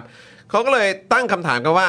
เออ แล้วทำไมประยุทธ์ที่ชิงชังธรรมนัตอ่ะไม่ขยายความต่อวะ เออ ทำไมถึงไม่แบบ ไม่ไม่ไม่ไม่จัดหนักไม่ตามไปเลย ทำไมไม่ใส่ให้ยับเล เอย อ อะ ใส่ให้ยับเลยอะไรอย่างเงี้ยเออนะเปลี่ยนเกียร์เลย เออ ใช่ไหมฮะก็เพราะว่าเมื่อเดือนพฤษภาคม 64 ครับ ครับ ช่วงที่ประยุทธ์ยังไม่แตกหักกับประวิทย์นะครับ ครับ ตู้ห้าวนะครับได้บริจาคให้พักพลังประชารัฐ 3 ล้านบาทครับ ครับ อันนี้คือตอน 64 นะ เออ และอีกคนที่บริจาค 3 ล้านบาทก็คือ นายสิทธิพรครับ ครับ ซึ่งในปี 65 นะครับ นายสิทธิพรก็บริจาคให้ทั้งพักพลังประชารัฐ และพักเศรษฐกิจไทย จะดีไทยก็คุณธรรมนัฐตอนนั้น ครับ นะ แสดงว่าธรรมนัตเนี่ยมีบทบาทในการดึงเงินทุนจีนเทาเข้ามาสนับสนุนทางการเงิน ให้รัฐบาลผ่านพักที่เป็นแกนนำเป็นมือประสานผลประโยชน์ที่ต่อให้ประยุทธ์เกลียดแค่ไหน ก็ตัดขาดไม่ได้ครับโอ้โหอันนี้คือตามการเอ่อนำเสนอของคุณโรมนะฮะ อินเซปชั่น อินเซพชันมาก ซึ่งนอกจากตู้ห้าวแล้วเนี่ยนะครับ ยังมีหลินหลงครับ เอ้ยหลินทำไมไม่ใช่ Google Map ล่ะ ดันแบบว่าแซ่เดียวกับกูอีกอืมครับผม แซ่หลินแซ่หลง แซ่ แซ่ห หลิ ลิน นแซ่หลิน คุณแซ่หลินเหรอ แซ่หลินแซ่หลิน อ๋อ เออครับผมแต่ว่ามันก็ไม่ได้เกี่ยวข้องกันนะ อ่า ครับผม บอกมันก็เหมือนกันเยอะแหละครับ นี่เหมือนกันเยอะครับ ฮะ นะฮะยังมีหลินหลงครับ ครับ ที่เคยแต่งชุดทหารโชว์ชาวบ้าน อ่า ปัจจุบันเนี่ยหลบหนีไปแล้วฟิวนะครับ ไปแล้ว เคยมีภาพคู่กับประวิทย์ถึงในบ้านป่ารอยต่อ ซึ่งก็คงไม่พ้นฝีมือธรรมนัฐประสานมาครับ แล้วอันนี้คือเข้าไปในป่ารอยต่อเลยนะ คือ นี่ ผมผมก็เห็นมีคนพยายามออกมาบอกว่า เฮ้ยก็เป็นคนดังอ่ะคนสาธารณะเขาก็ เออ ต้องแบบเขาก็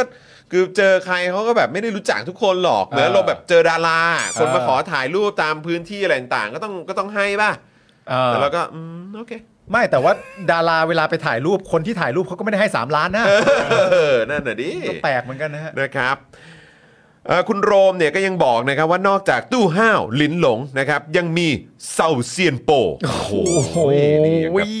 อืมอะไรเนี่ย โอ้ยกูดูม้วนไหนวะเนี่ย มันเหมือนกูดูแบบหนังฮ่องกงหรือหนังจีน เออ กำลังภายในอยู่นะเนี่ย มังกรหยก ครับผมยังมีเซาเซียนโปครับที่ ใคร มี คะเนี่ย ที่มีบ้านหรูหนึ่งไร่ ย่านลำลูกกาไง อ่า ที่มีรถไฟอ่ะหัวรถไฟ อ๋ อ่ะ อใช่ใช่ใช่ใช่ เออ คนนี้แหละ ที่ประดับด้วยหัวรถไฟไง อ่า แล้วก็ชอบอ้างว่าเป็นทูต อ่า ใช้รถนำขบวน อ่า มีถ่ายภาพกับอนุชานาคาสายรัฐมนตรีประจำสำนักนายกด้วย อ่า แล้วก็ยังอ้างว่าสนิทกับพลเอกทอทง ครับ น้องรักของประวิทย์ครับ โอ้โหครับผม ก็ถ้าเกิดว่าจะบอกว่าไม่จริงหรืออะไรก็ตามนะ เออ เออ ก็ต้องบอกเลยว่า โอ้โห เหล่านี้นี่แบบเคมเก่งอะ ใช่ เอางี้แล้วกัน แล้วนี่คือเคมเคมระดับเบื้องต้นนะ เออ ครับผมมีเคมไปสูงกว่านี้อีกนะฮะ ใช่ ครับผม อันเนี้ยก็ประมาณเท่าที่พูด ครับ เออ ครับผม ครับผม อันนี้คือที่พูดพูดๆนะ พูดพูด แต่ว่าเดี๋ยวมันจะมีแบบระดับระดับที่ว่าเคมกันเป็นลายลักษณ์อักษรเลย เออ นะครับ ครับ คุณโรมนะครับ อภิปรายอีกประเด็นครับ ว่านอกจากกระบวนการจีนเทาในประเทศเนี่ยยังมีกระบวนการจีนเทานอกประเทศด้วยครับ เอาละฮะ โดยระบุว่าชายแดนเมียนมามีโครงการหนึ่งนะครับ ชื่อว่าช่วยก๊กโก ช่วยก็โกะ ของบริษัทยาไทย ครับ นะครับเจ้าของชื่อเสอจื้อเจียง อ้างว่าเป็นสมาร์ทซิตี้แต่จริงๆแล้วเนี่ย เป็นแหล่งรวมพนันออนไลน์และแก๊งคอร์เซนเตอร์ครับสมาร์ทซิตี้นี่คือเพราะคนมีคอร์เซนเตอร์เยอะเปล่า มีแบบมีพนันออนไลน์เปล่าเขามาเขียนโปรแกรมกันตรงนั้นเปล่า โหแม่ง มี โคต เซิร์ฟเวอร์ตรงนั้นเปล่า โคตรสมาร์ทเลยว่ะ เออ นั่นน่ะดิ สมาร์ทซิตี้ก็คือเมืองอัจฉริยะใช่ไหม ครับผม อ๋อโอเค ครับนะฮะ อัจฉริยะจริงๆเนอะ ครับผม เงินเข้าเพียบเลย นอกจากนี้นะครับยังมี KK Park ครับ อ่า อืมที่สื่อจีนรายงานว่าเป็นสถานีปลายทางของการค้าอวัยวะมนุษย์ครับ โอ้ อันนี้สื่อจีนรายงานนะครับ นะครับ อันนี้เป็นไปตามข้อมูลจากสื่อจีนนะ ครับ เสอจื้อเจียงเนี่ยนะครับ และยาไทยเนี่ยเคยพยายามเข้ามาทำโครงการในอำเภอแม่สอดจังหวัดตากและกรุงเทพ อืม ครั้งหนึ่งเนี่ยถึงกับเคยใช้เส้นสายกับพักการเมือง เข้ามาร่วมประชุมกมท Entertainment Complex ครับ ครับ หรือกมทคาสิโนครับ ครับ ของสภาได้นะครับ คือเข้ามาถึงสภา ว่างั้นดีกว่า เข้าเข้าเข้าประชุมเลยเหรอครับ เข้ามาเข้ามาประชุมกมทครับ อารมณ์เหมือนตอนนั้นปะแบบเสียโป้อะ เซโป้ถูกเชิญนะ ก็ใช่ไง อันนี้ไม่รู้ถูกเชิญหรือเปล่า ก็ไม่รู้คือตอนเสียโป้ก็คือเสียโป้เข้าไปประชุมอะไรประมาณนั้นน่ะ ถูกต้อง เข้าใจฮะ ใช่ ซึ่งอันนี้ก็คงประมาณเดียวกันก็คือก็เข้ามาประชุมเลยอะ ประชุมก็ประชุมในชั้นกรรมาธิการเลย ค อ่ะ รับผมกมทครับ โอ้ นะฮะซึ่งเห็นเอ่อคุณคุณโรมนี่เขามีเป็นชาวเลขเลยนะ ก็ใช่ครับ มีเป็นแบบหลักฐานเลยนะครับ ใช่ ว่ามาจริงครับ ฮะ ซึ่งอาจใช้โฆษณาให้ธุรกิจเทาๆหลั่งไหลเข้ามาได้อีกมากมายเลยนะครับ โดยล่าสุดเนี่ยเสือจื้อเจียงเนี่ยถูกจับกลุ่มแล้ว อ่า อืมนะครับเอายังไม่หมดครับ มีอีกครับ แม่มากันทีนึงก็มาเป็นกรุ๊ปทัวร์เลยนะครับนะฮะอันนี้ไม่รู้ทัวร์ศูนย์เหรียญหรือเปล่า ผมไม่แน่ใจ แต่ว่าเนี่ยก็มากันเป็นมาเป็นกลุ่มเป็นก้อนเลยครับ คือถ้าสมมติว่าทั้งหมดนี้จะเถียงว่าไม่จริงก็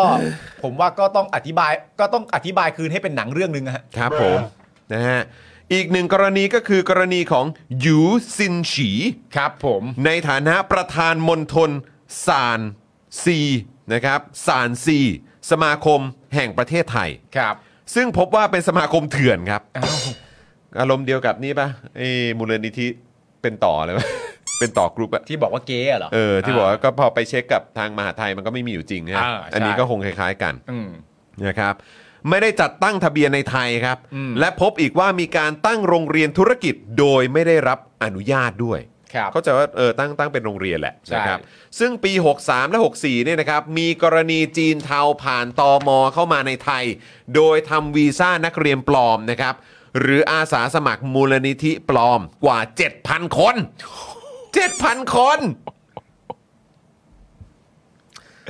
แล้วโรงเรียนของหยูซินฉีเนี่ยนะครับทำแบบนี้เหมือนกันหรือไม่ ถามถามถามถาม นะครับ ถาม นอกจากนี้นะครับหยูซินฉีเนี่ยยังอ้างว่าตัวเองเนี่ยมีเส้นสายกับคนในราชสกุลนะครับ นักการเมืองตำรวจชั้นผู้ใหญ่ ครับ สนิทกับประยุทธ์ครับ ครับผม จนลามไปถึงระดับองคมนตรี ระดับสมเด็จพระสังฆราชครับ และอ้างว่าได้รับการต้อนรับจากราชวงศ์ไทยระดับเดียวกับนายพลเลย และได้รับการแต่งตั้งเป็นสมาชิกกิตติมศักดิ์ของราชวงศ์ไทย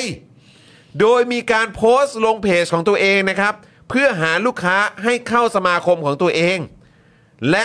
จะมีคนจีนเนี่ยเข้าใจผิดไปขนาดไหนครับ สปปสหายไปไหนครับ เนี่ย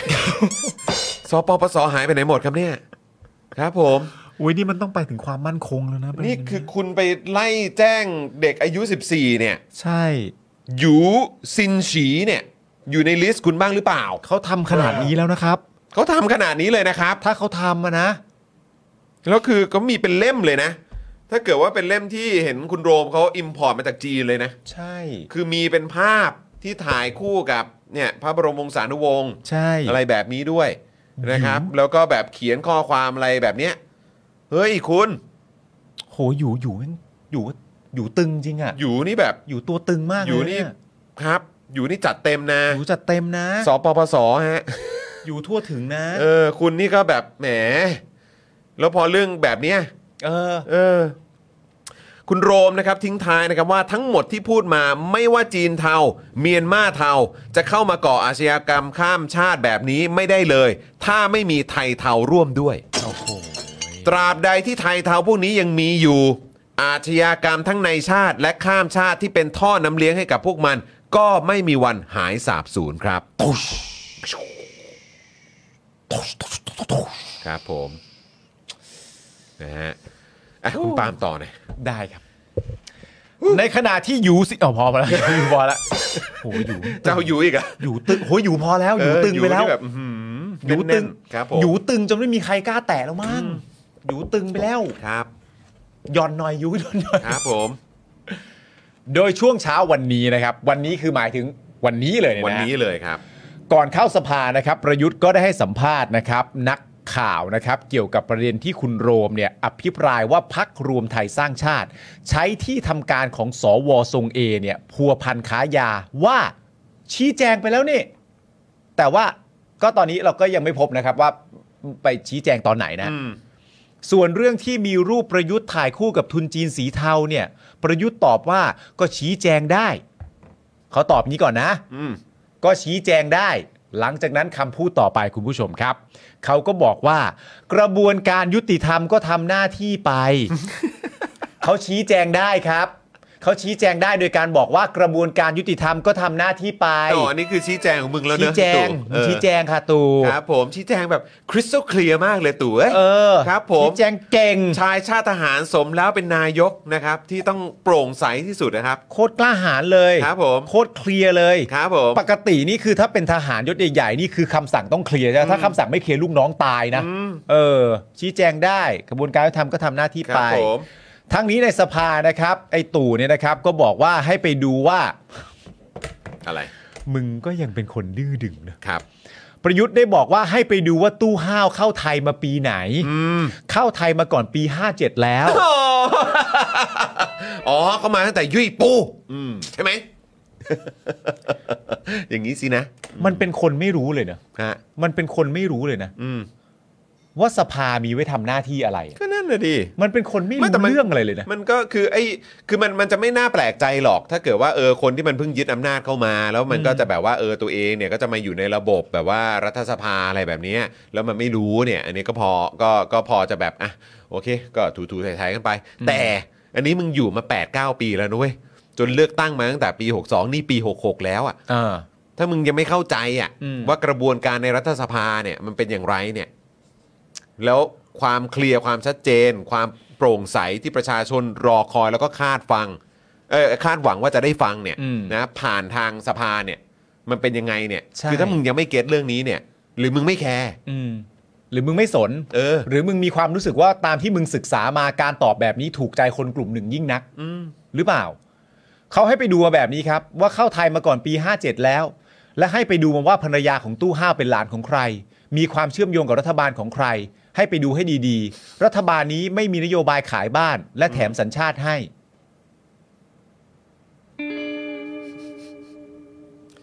จ้ะ แล้วไงวะตู่อะไรของมึงเนี่ย ขณะที่คนนี้ก็ไม่แพ้กันครับ ครับ ไม่ธรรมดาฮะ ครับ ชัยวุฒิครับ ชัยวุฒิธนาคมานุสรณ์ครับ อืม ให้สัมภาษณ์นักข่าวว่ารัฐบาลรัฐบาลพยายามแก้ไขปัญหาให้ประชาชน แต่คงทำไม่ทัน หลายเรื่องทั้งธุรกิจสีเทามาเฟียต่างๆ รัฐบาลดำเนินการปราบปรามพบตรก็สั่งการให้ลงไปปราบปรามอย่างจริงจัง แต่ธุรกิจทุนสีเทาทำมานานแล้วเป็น 10 ปี ไม่ใช่เพิ่งมีในสมัยนี้ ในอดีตมีเสคนนั้นคนนี้ ที่ใครจะทำธุรกิจก็ต้องไปเคลียร์กับเสก่อน ตอนนี้เสคนดังกล่าวเสียชีวิตไปแล้ว และเป็นเพื่อนกับอดีตนายกด้วย เรื่องนี้มีมานานแล้ว อย่าไปคิดมาก อย่าไปคิดมาก เรื่องนี้มีมานานแล้วอย่าไปคิดมาก เพราะเป็นปัญหาเชิงโครงสร้าง ไม่ว่ารัฐบาลไหนมาพวกทุนสีเทาก็วิ่งมาหารัฐบาลมาหาผู้มีอำนาจ งั้นอันนี้ก็ต้องบอกบอกพวกสลิมด้วยปะพวกกปปสพวกคนดีทั้งหลายอ่ะ อืม เออ คือแบบ เนี่ย เวลามีเรื่องอะไรแบบเนี้ยในประเทศอะอย่าไปคิดมาก เออ ครับ ผม เฉยๆ พวก ไว้ มึงได้ยินกันไหม เออ สลีม เออ ฮะชัยวุฒิบอกว่าอย่าไปคิดมาก ถ้าจะไม่ฟังใครก็ตั้ง เออ ใจฟังชัยวุฒิไม่หน่อยวะ เออ เออชัยวุฒิเขาบอกแล้วว่ามีเรื่องอะไรต่างๆนานาเหล่าเนี้ยแบบทุนจากต่างชาติองค์การอาชญากรรมอะไรต่างๆนานาเข้ามา ถ้าจะได้ดิบได้ดีก็ต้องเข้ามาหารัฐไทยอยู่แล้วเข้ามาหารัฐบาลอยู่แล้ว เวลาเห็นเรื่องอย่างเงี้ยไปคิดมากนะเออ คิดน้อยๆ คิดซะว่ามันไม่มีอะไรอ่ะดีกว่า เอาอย่างนี้ไหมไม่เป่าไม่เป่าแล้วไม่เป่าแล้ว พอแล้ว ไม่เอาไม่เป่าแล้ว แต่คำพูดของชัยวุฒิเนี่ย ครับ ถ้าชัยวุฒิจะพูดแบบนี้จริง ๆ เนี่ย ครับ นี่เท่ากับชัยวุฒิยอมรับปะ ก็ยอมรับว่ามีทุนจีนสีเทาไง ไม่ก็เนี่ยเขาที่เขาพูดเขาบอกว่ามันเป็นปัญหาเชิงโครงสร้างทุนจีนเหล่านี้มาก็มาหารัฐบาลอยู่แล้วอ่ะ อืม ก็เนี่ยชัยวุฒิก็พูดแล้วอ่ะ เนี่ยเอ่อในภาพภาษาอังกฤษนะครับ ประยุทธ์ denies links to alleged triad boss Tu Hao he said that the criminal ring exists before he came into power in 2014 คือแบบ ไม่เกี่ยวกัน เนี่ยไอ้พวกเนี้ยมีมาตั้งแต่ปี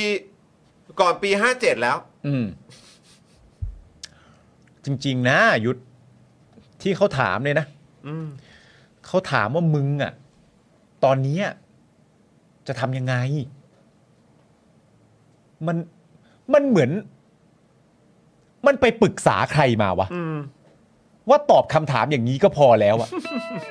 มันมีองค์คาพยพยังไงที่ให้คำปรึกษามันวะ แต่ผมว่ามันไม่แคร์แหละ เออ ไม่ใช่อะไรหรอก โดยชัยวุฒิเนี่ยนะครับ ก็ยืนยันนะครับ ว่าทั้งประวิทย์และประยุทธ์เนี่ยไม่มีส่วนเกี่ยวข้อง ยืนยันเอาอะไรมายืนยันวะ เออเอาอะไรมายืนยัน ไม่ได้มีหลักฐานว่าไปยุ่งกับธุรกิจสีเทาพวกนี้ พยายามจะวิ่งเข้าหาผู้มีอำนาจ เห็นได้จากการอภิปรายที่จะไปถ่ายรูปกับคนดัง และพวกนี้ทำมานานแล้ว ไม่ใช่เพิ่งจะมาตั้งตัวได้ในสมัยรัฐอ่ารัฐบาลนี้ ให้ไปตรวจสอบประวัติให้ดีทำไมต้องไปตรวจทำไมอ่ะก็ตอนนี้มันรัฐบาลคุณน่ะ นี่ไงเนี่ยบอกว่าประยุทธ์ตอบประเด็นทุนจีนสีเทาว่าตู้ห้าวเนี่ยเข้ามาไทยตั้งแต่ก่อนปี 57 เอ๊ะทำไมที่ผ่านมาไม่มีใครทราบเลยหรือไง และบอกว่าเมื่อผมทราบก็ให้สอบสวน เพราะจริง ๆ ก็ไม่อยากโทษใคร มันอาจถูกปล่อยปละมานานแล้ว ตั้งแต่ปี 57 คือถ้ามึงบอกว่ามีมาก่อนปี 57 เนี่ย แล้วตอนเนี้ยไอ้เรื่องเนี้ยมันโผล่ออกมาเนี่ยนี่มันปี เออ 66 เนี่ย เออ แล้วไงอ่ะ แต่ มัน มึงจะยังไปมุกเดิมใช่ไหมว่าก็คือแบบเป็นปัญหาของรัฐบาลที่แล้วนู่น มึงอ่ะทำรัฐประหารเข้ามา 22 พฤษภาปี 57 อืม แล้วมึงมาบอกว่าทราบเรื่อง ก็สั่งให้จัดการเนี่ย อืม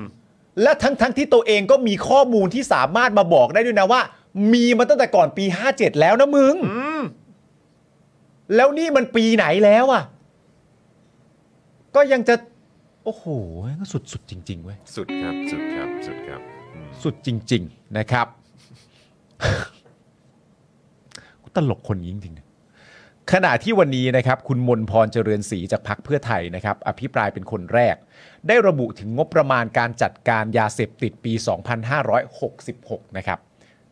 ในแต่ละกระทรวงครับ โดยงบกระทรวงสาธารณสุขเนี่ยนะครับ ที่ควรจะนำไปติดตามบำบัดผู้เสพนะครับ ในฐานะผู้ป่วยเนี่ยนะฮะแต่กลับนำงบประมาณไปทำกัญชาเสรี ในระหว่างการพิปรายนะครับ คุณบุญพรได้ยกต้นกัญชาขึ้นมา และบอกว่า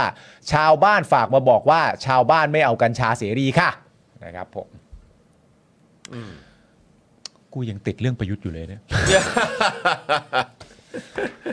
กูงงกับมันจริงๆนะเนี่ยทำไมอ่ะ แต่แต่กูแต่กูมีความรู้สึกว่า คือถ้าคนที่มีมีสมองมากพออะ อ่า มีสมองมากพออะอันนี้อันนี้คือจริง ๆ นะ คือมันอันนี้ไม่ใช่เรื่องแบบ คือไม่อยากไม่คือยังไม่ต้องไปถึงเรื่องสามัญสำนึกหรืออะไรแบบนี้หรอก คือเอาแค่ว่าคนที่มีสมองพออะ เออ คนที่มีสติปัญญาอยู่ในระดับที่แบบ อันนี้คือเราต้องแยกกันอย่างนี้แล้วนะครับ อ่า จริง ๆ คือคนที่มีแบบสติปัญญาที่ที่ใช้การได้อะ เออ เออ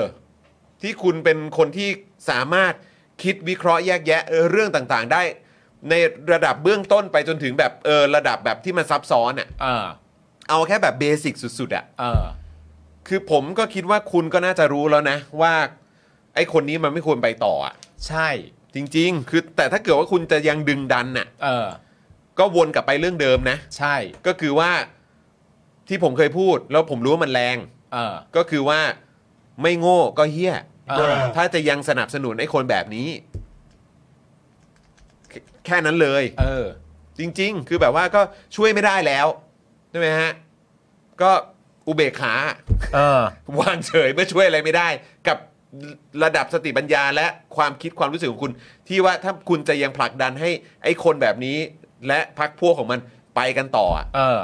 ผมก็ตีความได้แค่ว่า คุณไม่โง่คุณก็เฮี้ย อืม โง่ที่ยังสนับสนุนคนแบบนี้ เพราะมันส่งผลกระทบกับสังคมและประเทศโดยรวม และท้ายสุดมันก็จะวนมากระทบกับคุณ อืม ปัญหาเหล่านี้มันก็จะวนกลับมากระทบคุณอยู่ดี ซึ่งถ้าคุณยังคง แล้วเป็นอย่างเงี้ยจะเป็นไปเรื่อยๆเพราะมันยังเป็นคนเดิม ใช่ มันไม่เปลี่ยนให้คุณหรอก และถ้าเกิดอีกอย่างหนึ่งถ้าคุณ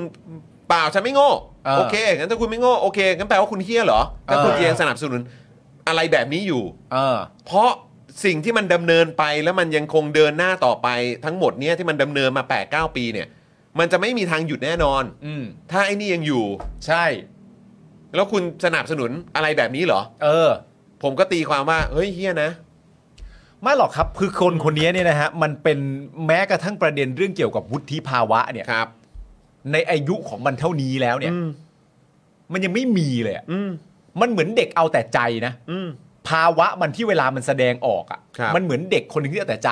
เพราะว่าที่ผมบอกว่าวุฒิภาวะไม่มีเนี่ย มันหมายถึงว่ามันน่ะยังไม่สามารถมองข้ามได้เลยอะ อืม เพราะในความเป็นจริงแล้วอ่ะ ฝ่ายค้านเนี่ยเป็นแค่ตัวละครถูกปะ ครับ แล้วฝ่ายค้านเนี่ยเป็นตัวละครที่หยิบเอาเรื่องที่มันไม่โปร่งใสในประเทศไทยเนี่ย มาวิพากษ์วิจารณ์ อืม มาอภิปราย ครับ มันยังไม่สามารถมันยังไม่สามารถมองข้ามได้เลยว่าจริง ๆ แล้วเนี่ย คู่ต่อสู้มึงที่แท้จริงอะ่ะ มันไม่ใช่ฝ่ายค้าน คู่ต่อสู้ที่แท้จริงของมึงคือเรื่องที่ฝ่ายค้านพูด แต่วุฒิภาวะมึงยังโฟกัสอยู่เลยว่า สิ่งที่ครูต้องตอบโต้ ไม่ใช่คอนเทนต์ของฝ่ายค้าน แต่คือตัวฝ่ายค้านที่เป็นคนพูด ลักษณะเหล่านี้จึงเป็นที่มาทั้งหมดของการพูดที่ว่า ไปเช็คมาให้ดีๆ นะ ว่ามันเกิดขึ้นในปีไหนทำไมอะไรต่างๆนานานั่นนู่นนี่ คนที่ต้องเช็คให้ดีที่สุดมันคือมึง ใช่ มึงคือคนที่ต้องเช็คให้ดีที่สุด แล้วยิ่งเป็นข้อมูลที่มึงแอบอ้างขึ้นมาเองว่าจริง ๆ มันมีมาตั้งแต่ก่อนปี 57 แล้ว มึงยิ่งต้องทำให้สำเร็จในปี 2 ปีแรกแล้วไหมอะ ใช่ ตลก อะไรอีก ไม่โตเหรอ เออ แล้วก็สามารถใช้คำในสภาได้ตลอดเวลาว่า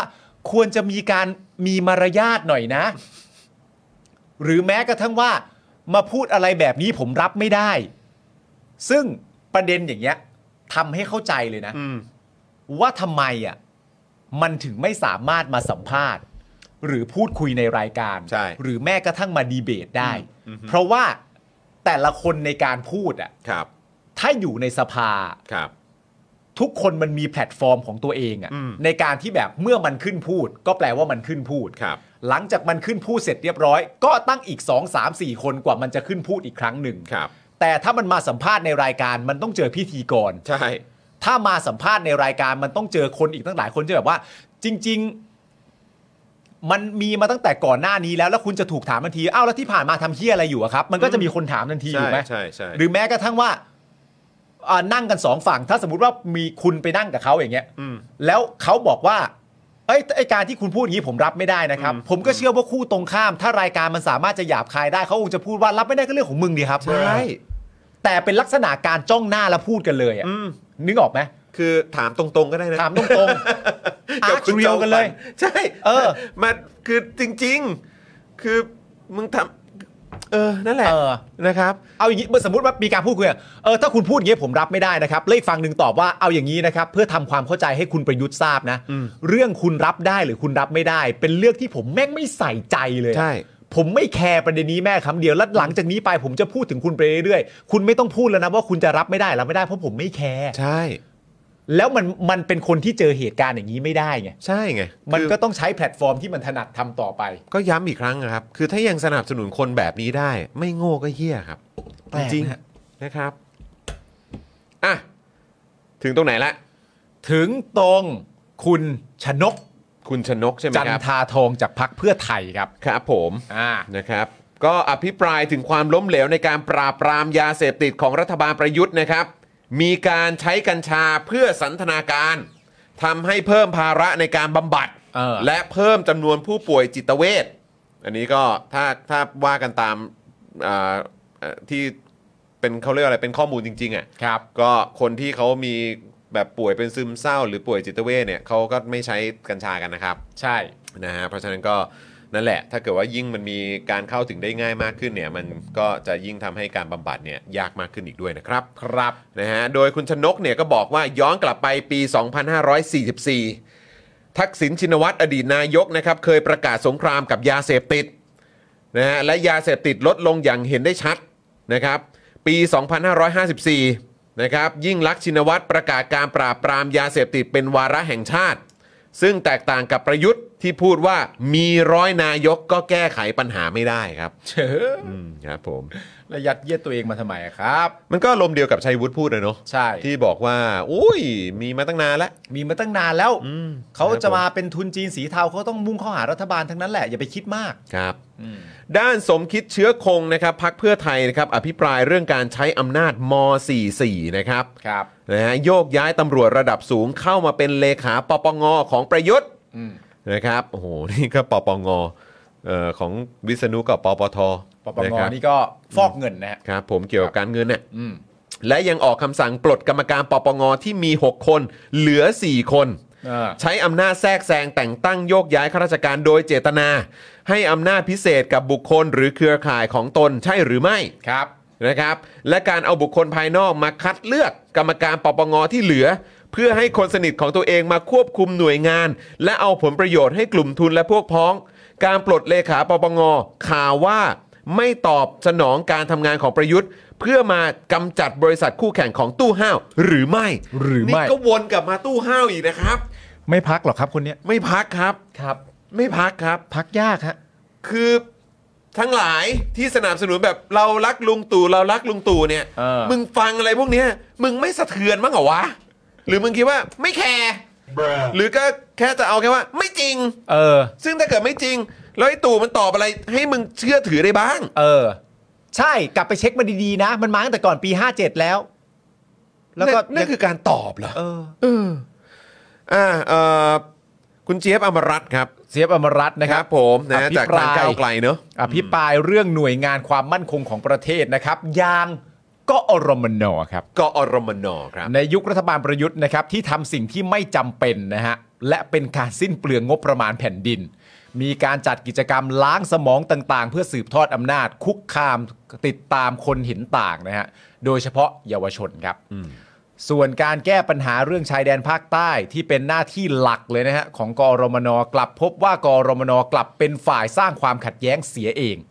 เช่น เปิดเว็บปูโลนี่ ครับ เผยแพร่บทความสร้างความขัดแย้งเป็นต้นนะครับผม นี่ก็ยังไม่จบเนอะ ยังไม่จบ ปูโร ครับ นี่เนี่ย บูโรนี่ยังไม่จบฮะ ปูโรนี่นี่ตอนนั้นชัดๆ ก็คือจากคุณวิโรธ ถูกต้องชาร์จมากเลย อั อะ นนั้นคือตั้งแต่ก่อน คุณวิโรธไปลง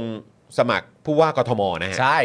ยัง จน เป็น ตอนนี้คือปูโรนี่ก็ยังอยู่นะคะ ยังเป็นนักสืบจิ๋ววิโรธอยู่เลยตอน ค นั้น รับ อะ ผมยังเป็น นะฮะ แบบว่านะเอ่อหนูน้อยโคนนั้นน่ะ ใช่ เออครับผม หลังจากที่สสเจี๊ยบนะครับสสอมรัตน์อภิปรายนะครับ ประยุทธ์เนี่ยก็ชี้แจงว่า ไม่มีใครมีปัญหากับเรื่องนี้ คนดีๆ ไม่มีใครมีปัญหา มีแค่ท่าน ซึ่งก็น่าจะหมายถึงสสเจี๊ยบนะครับ มีปัญหาอยู่คนเดียว ท่านมีปัญหากับจดกับกฎหมายทุกฉบับ และนายกทุกรัฐบาลก็เคยเป็นคนสั่งการกอรมน ส่วนเรื่องความขัดแย้งประยุทธ์บอกว่าเอ่อประยุทธ์บอกประมาณว่า จะมีเด็ก 14 โดนคดีได้ไง ถ้าไม่มีใครอยู่ข้างหลัง อ๋อครับผม คือทุกคนต้องมีคนอยู่ข้างหลังเหรอ ใช่ งั้นกูคิดได้ไหมว่ามึงก็มีคนเบื้องหลังเหมือนกัน ก็เป็นไปได้นะ เอาเปล่า เออ ถ้ามึงบอกว่า เอ้ย เป็นไปได้ยังไง ถ้าคนจะทำอะไรพวกนี้ ก็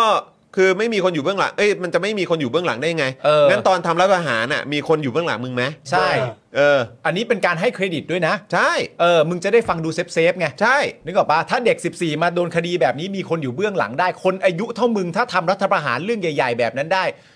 อย่างนี้ตีความเล่น ๆ ว่ามึงก็มีบ้างได้ไหม เออ อันนี้แบบเอาใช้ตรกกะเดียวกันนะนะ ใช่ มีไหมอย่างนี้ตีความได้ไหม นี่น่าถามกลับไปนะครับ ว่าถ้าอย่างนั้นน่ะ มีคนอยู่เบื้องหลัง มึงไหม เออ เออ ในแง่ของคอนเทนต์ว่าเด็ก 14 จะมีคดีต้องมีคนอยู่เบื้องหลังอะ่ะเด็ก 14 มีคดีในการเรียกร้องประชาธิปไตยนะ แต่มึงทำรัฐประหารและเอาประชาธิปไตยออกไปจากประเทศที่ประเทศเคลมว่าเป็นประชาธิปไตยเนี่ย มันก็มันก็น่าสนใจนะ ใช่ เออ แล้วนี่เด็ก 14เขาโดนคดีอ่ะ เพราะมีคนไปแจ้งนะ เออ เพราะมีคนไปแจ้ง แล้วในเอ่อกรณีนี้เนี่ยก็เป็นการถกเถียงกันอยู่ว่าไอ้กรณีแบบเนี้ยผู้เสียหายคุณจะเป็นคนแจ้งหรือเปล่า เออ แต่นี่คือเป็นใครก็ได้ไปแจ้งด้วยนะ ใช่ แต่ในแล้วมึงก็บอกว่าเด็ก 14เนี่ยมีคนอยู่เบื้องหลังหรือเปล่า อืม งั้นกูถามต่อ เนี่ยมึงทำรัฐประหารน่ะมึงมีคนอยู่เบื้องหลังเปล่า อืม แล้วมึงเนี่ยนะก็นิรโทษกรรมตัวเองด้วยนะ ใช่ มึงดูน้ำหน้าตัวเองบ้าง มึงเดินไปฉี่ในห้องน้ำสภา มึงส่องกระจกดูหน้าตัวเองนิดนึง ประยุทธ์ ทำอะไรบ้างอะ เออ นะครับ ครั้งล่าสุดส่องกระจกเมื่อไหร่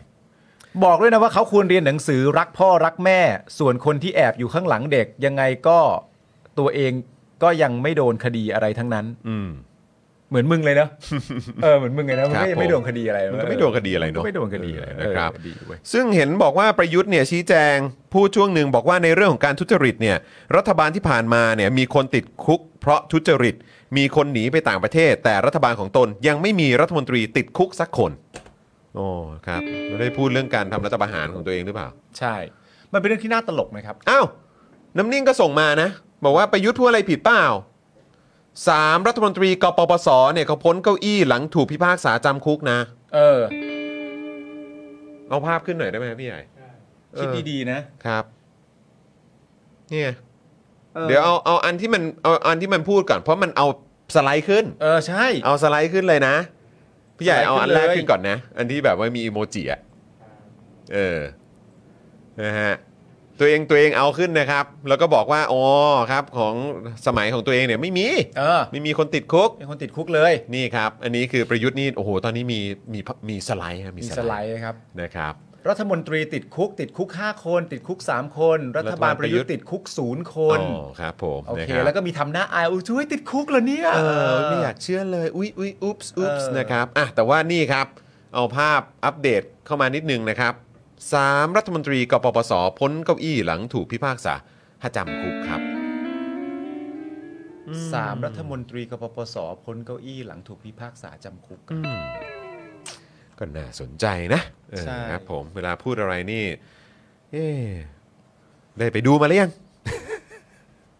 คือประเด็นสำหรับผมมันคืออย่างนี้ฮะ ครับ สไลด์ของประยุทธ์ที่ทำเนี่ย อืม มันต้องมีคนเสียเวลาทำใช่ไหมฮะ อืม มันต้องมีคนลงแรงลงใจไปทำสไลด์นั้นขึ้นมา อืม ทำทำไมอะ อืม ทำทำไมอะ นั่นสิครับ มีประเด็นคือแบบพอคิดพอคิดย้อนไปคือ มีคนทำสไลด์อันนี้ขึ้นมาจริง ๆ เพื่อให้ประยุทธ์ได้พูดอะ อืม ประเด็นเนี้ย ครับ ที่อยากเอามาตอบอะ ครับ ให้กับสังคมได้รับรู้ในการอภิปรายไว้วางใจ 152 ไม่ลงมติในครั้งเนี้ยอยากพูดในประเด็นว่า เอ้ย อันนั้นมีคนติดคุก อันนี้ของฉันไม่มีเลย มันไม่เสียเวลาไปหน่อยแล้วฮะ เออ คือมันแบบ เอาตรงๆนะ มันเพดดี้มากอะ่ะ มันชาวเดียสนะฮะ มันกระจอกอะ มันดูเด็กอะ คือมันดูมันดูแบบ ไม่มีไม่มีเขาเรียกว่าอะไรไม่มีชั้นเชิงอะครับ เออ ไม่มี นะครับ วุฒิภาวะ ไม่มีชั้นเชิง อืม เหมือน นะ เหมือนแบบ เหมือนมึงทำแล้วมึงยิ้มคนเดียวอะ่ะ นั่นแหละครับ ทั้งนี้นะครับหลังประยุทธ์ชี้แจงจบเนี่ยรังสิมันต์โรมก็ได้ถามถึงเรื่องที่ตนอภิปรายไปเมื่อคืน เกี่ยวกับทุนจีนสีเทา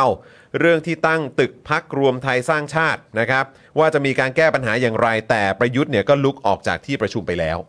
เอ๊ะเรามีคลิปมาฮะพี่ใหญ่ เมื่อกี้เมื่อกี้ผมส่งเข้าไปอะในในกรุ๊ปอะลองเปิดขึ้นมาหน่อยได้ไหมปึ๊บเนี่ยเนี่ยผมส่งเข้าไปในกรุ๊ปเดลี่อะเมื่อกี้แท็กพี่พี่ใหญ่ไปอะปึ๊บในเป็น Twitter ก็ได้ฮะเออเปิดเปิดอันนี้ขึ้นมาก็ได้ฮะขอขออนุญาตแชร์นิดหนึ่งนะครับพอดีผมยังไม่ได้ดูผมขอดูอันนี้หน่อย ว่าว่าไงบ้าง แล้วก็มีคนที่ชี้แจงแทนประยุทธ์นะก็คือธนากรครับ พี่แดก ครับบอกว่าพักรวมไทยสร้างชาติไปเช่าตึกอย่างถูกต้องตามกฎหมาย เหมือนพักก้าวไกลไงที่ไปเช่าอาคารไทยสมิตครับ แต่คุณโรมเนี่ยก็ลุกขึ้นชี้แจงนะครับ แล้วก็บอกว่าที่ทำการพักก้าวไกลอยู่หัวหมาก 12 นะครับ อยู่คนละที่กับไทยสมิตครับ มั่วอีกแล้ว ครับ มั่วอีกแล้ว ไปทางมั่วอีกแล้ว นี่ก็เป็นรัฐมนตรีนะเนี่ย ใช่ พี่แดกตอน ใช่ ทุกวันนี้เป็นถึงรัฐมนตรีแล้วนะ อืม ครับ เขา ผ เป็น ม รัฐมนตรี เพราะว่าประยุทธ์เป็นคนเก่งและเป็นคนดีไง อืมครับผมนะครับมีไหมฮะ ขึ้นได้ไหมฮะเอออ่ะเดี๋ยวลองดูกัน มี นะ ของ ครับ หยูซินฉีนะครับ ขอ ที่ ฟัง มี เสียง การ ด้วยได้ไหม อ้างแอบอ้างสถาบัน และแอบอ้างท่านนายกด้วยเนี่ย ขอความชัดเจนครับ ตกลงจะเอาอย่างไร แต่นั่นแหละครับท่านนายกเขาเดินหนีไปแล้วขอบคุณครับ ครับ ต่อไปจะเป็น มีของหยูซินฉีมีของหยูซินฉีนะครับ ที่มีการอ้างแอบอ้างสถาบัน และแอบอ้างท่านนายกด้วยเนี่ย ขอความชัดเจนครับ ตกลงจะเอาอย่างไร แต่นั่นแหละครับท่านนายกเขาเดินหนีไปแล้วขอบคุณครับ ครับ ต่อไปจะเป็น มีของหยูซินฉีนะครับ ที่มีการอ้างแอบอ้างสถาบัน และแอบอ้างท่านนายกด้วยเนี่ย ขอความชัดเจนครับ ตกลงจะเอาอย่างไร แต่นั่นแหละครับท่านนายกเขาเดิน แล้วมันก็เป็นเรื่องที่ หไปแล้ น่าว แปลกใจนะหมายถึง อ่ะ ว่า เดี๋ยวเดี๋ยวแป๊บนึง ต่อไป เชิญนะ จะเป็น มีของหยูซินฉี อ๋อโอเคโอเคโอเค นะครับ ที่มีการอ้างแอบอ้างสถาบัน และแอบอ้างท่านนายกด้วยเนี่ย ขอความชัดเจนครับ อ่ะ ได้แล้วเนอะโอเคครับ คือจริงๆ คือคนที่เชียร์ครับ อืม คนที่เชียร์ประยุทธ์อะ อืม แล้วบอกว่าของประยุทธ์เองภายใต้รัฐบาลประยุทธ์เนี่ยยังไม่มีอะไรติดคุกเลย สมมติว่ามันเป็นเรื่องจริงด้วยนะ อืม คือคนเชียร์ต้องใสมากเลยนะ ใช่ ต้องใสแบบ ไม่ไสยศาสตร์ก็ใสหัวไปอ่ะมี ครับ สองอย่า ผ ง ม เนี้ยคือต้องใสจริง ๆ ในแง่ของการที่ว่าแบบโหมึงต้องใสมากๆเลยอ่ะคุณผู้ชมนึกออกไหมมันต้องใสแบบใสจริง ๆ เลยอ่ะ ครับ ที่สามารถจะเข้าใจได้จริง ๆ แบบว่า เออจริงด้วยว่าในรัฐบาลประยุทธ์ไม่มีใครแบบนั้นนู่นนี่เลย ในในรูปแบบของการที่มึงก็รู้ว่าคนคนนี้มีจุดเริ่มต้นมาจากการทำรัฐประหารอ่ะแล้วรัฐประหารมันตั้งตัวอย่างโดดเดี่ยวไม่ได้ฮะ เพราะว่ามันเป็นการทำผิดอะแล้วเมื่อต้องการจะทำความผิดให้เป็นความชอบให้มันถูกต้องเนี่ย มันต้องมีองคาพยพมากมายที่มาอุ้มมันอะนี่มันเป็นเรื่องเบสิกที่ง่ายมากๆอยู่แล้วอะ แล้วถ้าประยุทธ์ยังมีอยู่ถึงตอนนี้ได้เนี่ย มันก็แปลความหมายได้อย่างชัดเจนอยู่แล้วว่ามันมีอะไรโอบอุ้มอยู่บ้างอะแล้วคุณยังจะเชื่อคำนี้ได้ว่าแบบ ในรัฐบาลประยุทธ์ที่ประยุทธ์เป็นผู้นำไม่มีใครติดคุกรัฐบาลประยุทธ์เลย แล้วมึงเชื่อประเด็นนี้ได้คือมึงต้องใสแบบใสแจ๋วเลยอะใสแบบใสแบบทะเลภูเก็ตอะใสเลยอะ คุณเวจเจบอกว่าแบบนี้น่าจะหัวโล่งแล้วล่ะครับ เออ ครับผม ใสใสจริง ๆ เลยอ่ะกูนึกว่ามึงเป็นกบสายไม้เลยมึงใสใส ไป จริ ไป ง เรื่อยครับใช่อ้าวคือเดี๋ยวงั้นงั้นขอทิ้งท้ายอีกนิดนึงพอดีมีอัปเดตเพิ่มเติมเข้ามาจากน้ำนิ่งนะครับนะฮะก็คือคุณพิจารณ์จากก้าวไกลเนี่ยวันนี้ก็อภิปรายเรื่องเรือหลวงสุโขทัยล่ม อ่า โดยมีข้อมูลลับล่าสุดนะครับจากเอกสารการซ่อมเรือหลวงสุโขทัยช่วงปีช่วงพฤษภาคม 61 ถึงมกราคม 64จำนวน 300 กว่าหน้าครับ ว้าว งบ 60 กว่าล้านบาท โดยช่วงหนึ่งระบุว่าผู้ชนะงานซ่อมเรือหลวงสุโขทัยคือเอกชนรายหนึ่ง ที่ไม่แน่ใจเลยว่ามีศักยภาพในการซ่อมเอ่อซ่อมหรือไม่ อืม มีทุนจดทะเบียนเพียง 1 ล้านบาทครับ ครับ และมีพนักงานประจำเพียง 20 คน ว้าว แล้วจะมีมาตรฐานการทำงานความพร้อมในการซ่อมนะฮะซ่อมทำเรือรบหรือไม่ อืม คุณพิจารณ์กล่าวว่า ว่ากันว่ารู้กันทั้งกองทัพเรือ ว่าทำไมเอกชนรายนี้ที่มีสายสัมพันธ์เชื่อมโยง กับพลเรือโทวอแหวน ชื่อเล่นกอไก่ อ่า อดีตเจ้ากรมกรมหนึ่งในกองทัพเรือ บริษัทนี้จึงได้รับงานซ่อมเรือมาอย่างยาวนาน ซ่อมจริงหรือเปล่าก็ไม่รู้ แล้วก็หลับหูหลับตาเซ็นตรวจรับงานกันไป ขอแค่ให้เรือมันลอยน้ำได้ก็พอแล้วเฮ็ดเค คุณผู้ชมครับ นี่คือชีวิตลูกหลานของคุณนะครับ ครับ ชีวิตเพื่อนร่วมชาติของคุณนะครับนะฮะที่ต้องไปอยู่บนเรือที่เนี่ยแหละครับ อืม ผ่านการซ่อมมายังไงก็ไม่รู้นะครับ ไม่ใช่เพียงเรือหลวงสุโขทัยเท่านั้น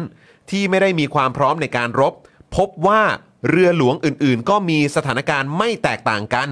นั่นก็คือการขอเข้าซ่อมบำรุงเป็นการด่วนของเรือหลวงนเรศวร และเรือหลวงตากสินที่พบความขัดข้องชำรุดในหลายส่วน หลังจากออกปฏิบัติภารกิจ ค้นหาผู้สูญหายจากเรือหลวงสุโขทัยไม่ถึงสัปดาห์ เรียกว่าถ้าไม่เกิดเหตุเรือหลวงสุโขทัยเราก็คงไม่รู้ว่าเหตุการณ์แบบนี้จะเกิดขึ้นกับเรือรบอีกกี่ลำ คุณพิจารณ์กล่าวนะครับว่า ส่วนในเรื่องของการกู้เรือหลวงสุโขทัยก็มีการตั้งเงื่อนไขต่างๆ แต่ดูเหมือนว่าจะมีบริษัทไทยอยู่บริษัทหนึ่ง ที่ดูทรงแล้วน่าจะได้รับงานกู้เรือ เพราะบริษัทมีเพราะบริษัทนี้มีคุณสมบัติพิเศษ คือบริษัทนี้ได้รับการรับรองจากหลวงพ่อป้อมประวิตยวงษ์สุวรรณ และยังมีประเด็นที่กองทัพเรือสหรัฐนะครับ เสนอว่าจะช่วยกู้เรือให้แบบฟรีๆแต่กลับมีการพูดกันในกองทัพเรือว่า เหตุผลที่กองทัพเรือจะไม่รับข้อเสนอ เพราะกลัวว่าข้อเท็จจริงอาจจะทำให้เสื่อมเสียขายหน้าต่อกองทัพเรือไทยครับ หน้าบางด้วย What the fuck อี หน้า เหี้ย บาปงระเทศนี้เป็น ด้วยอะ อะไรกันไปแล้ว What the fuck เละเทะ เละเทะทุกดอก แล้วถ้าพวกมึงจะยังเลือกไอ้พวกนี้กันอยู่ บ้า บ้าไป ไปแล้ว แล้ว เนี่ยหลวงพ่อป้อม ไอ้ตู่ประยุทธ์เนี่ย แล้วก็พักพวกมันทั้งหมดเนี่ย ถ้ายังไปลงคะแนนให้ไอ้พวกนี้กันอยู่เนี่ย ไม่โง่ก็เฮี้ยครับ เอางี้ละกัน บ้าไปแล้ว บ้าไปแล้วครับ ตู่ป้อมตู่ป้อมตู่ป้อม อ่านอะไรก็เจอตู่ป้อมตู่ป้อมตู่ป้อม คุณผู้ชมครับแล้วก็ฝากคุณผู้ชมนะครับ อันนี้คือเราก็ต้องเน้นย้ำอีกครั้งนะครับ อันนี้เป็นวันที่ 29 กำกำลังจะครบ 30 วันแล้วนะครับ ที่แบมและตะวันอดอาหารและอดน้ำนะครับ ครับ ตอนนี้เนี่ยเขาก็ประคับประคองตัวเองเพื่อรอฟังผลจากศาล อืม ในเรื่องการให้ประกัน ครับ นะครับ นักโทษทางการเมืองนะค ครั รับบ ผู้ถูกคุมขังทางการเมืองนะครับ ตอนนี้เนี่ย ตะวันกับแบมยอมรับโพแทสเซียมเพราะโพแทสเซียมต่ำจะส่งผลต่อการทำงานของกล้ามเนื้อหัวใจ ครับ แพทย์กังวลเรื่องสารอาหารไม่เพียงพอ และอาการโดยรวมทรงตัวในทางที่ไม่ดีนัก ควรได้รับการรักษาโดยด่วนนะครับ และเราก็ยังคงรอนะครับในการตัดสินของศาลนะครับ ว่าจะให้ประกันตัวกันหรือเปล่า ครับผม นะครับ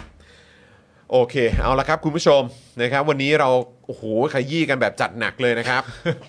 จัดหนักจริง ๆ จัดหนักจริง ๆ แล้วก็เดี๋ยวพรุ่งนี้เราจะมาคุยกันต่อเออเกี่ยวกับประเด็นที่มีการเอ่ออภิปรายกันในวันนี้ ถูก เพิ่มเติมมากยิ่งขึ้นด้วย ครับ เราก็น่าจะได้ทราบรายละเอียดอะไรต่างๆ กันต่อเนื่องกันในวันนี้แหละครับ นะฮะแต่เดี๋ยวพรุ่งนี้เราจะมาสรุปเพิ่มเติมให้ ครับ นะครับ ก็เดี๋ยวติดตามกันนะครับอ่ะคุณผู้ชมครับ พรุ่งนี้เช้าติดตามเจาะข่าวตื้นด้วยนะ เออ นะครับพรุ่งนี้ติดตามเจาะข่าวตื้นได้8โมงเช้าเหมือนเดิมนะพี่ใหญ่เนาะนะครับโดยโดยประมาณ เหมือนเดิมครับแปด เหมือนเดิม ตรง 8โมงตรง เป๊ะ ตรงครับเจอกันได้เลยนะครับกับเจาะข่าวตื้นนั่นเองนะครับนะแล้วก็พรุ่งนี้ก็เช่นเคยครับ Daily Topics ของเราก็จะกลับมาตอนบ่ายโมงตรงนะครับ วันศุกร์คือบ่ายโมงนะครับ คุณผู้ชมครับ นะพฤหัสสุกร์เจอกันได้ตอนบ่ายโมงนะครับ ครับ วันนี้หมดเวลาแล้วครับคุณผู้ชมครับนะฮะก็เดี๋ยวเราเอ่อจะกลับมา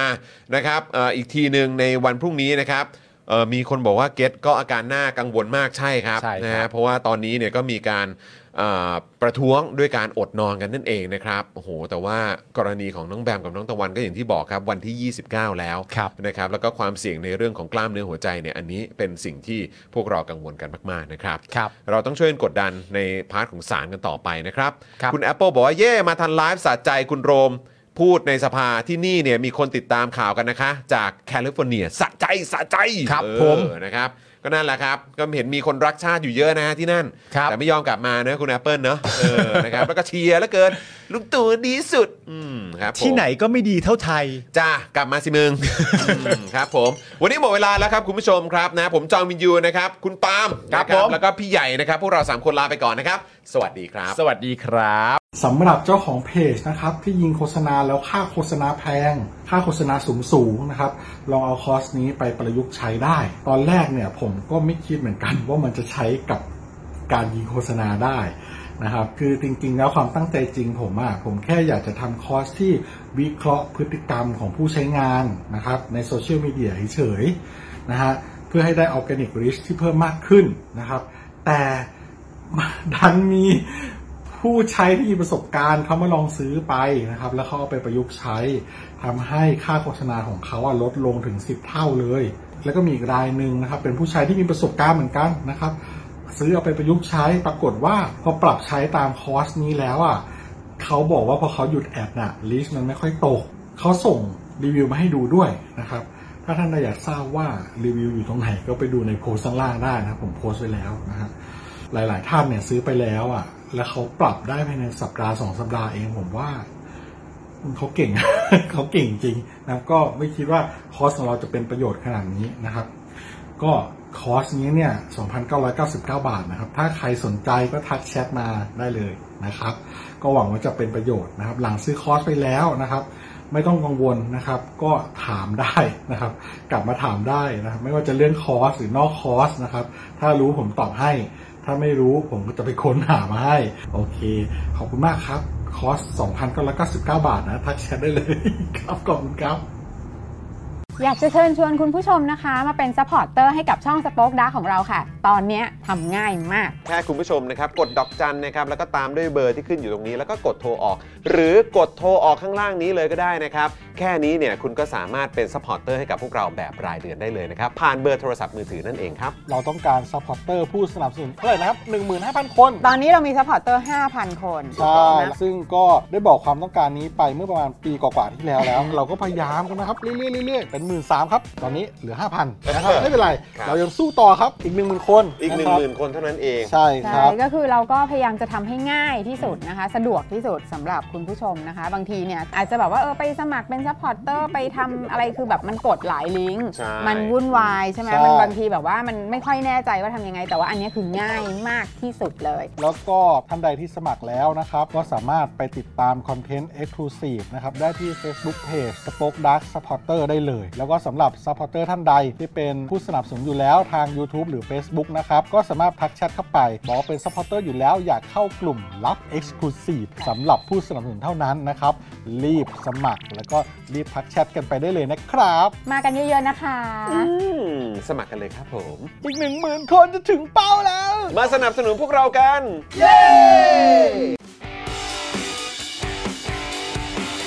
Daily t o p i c กกับจอห์นวินยู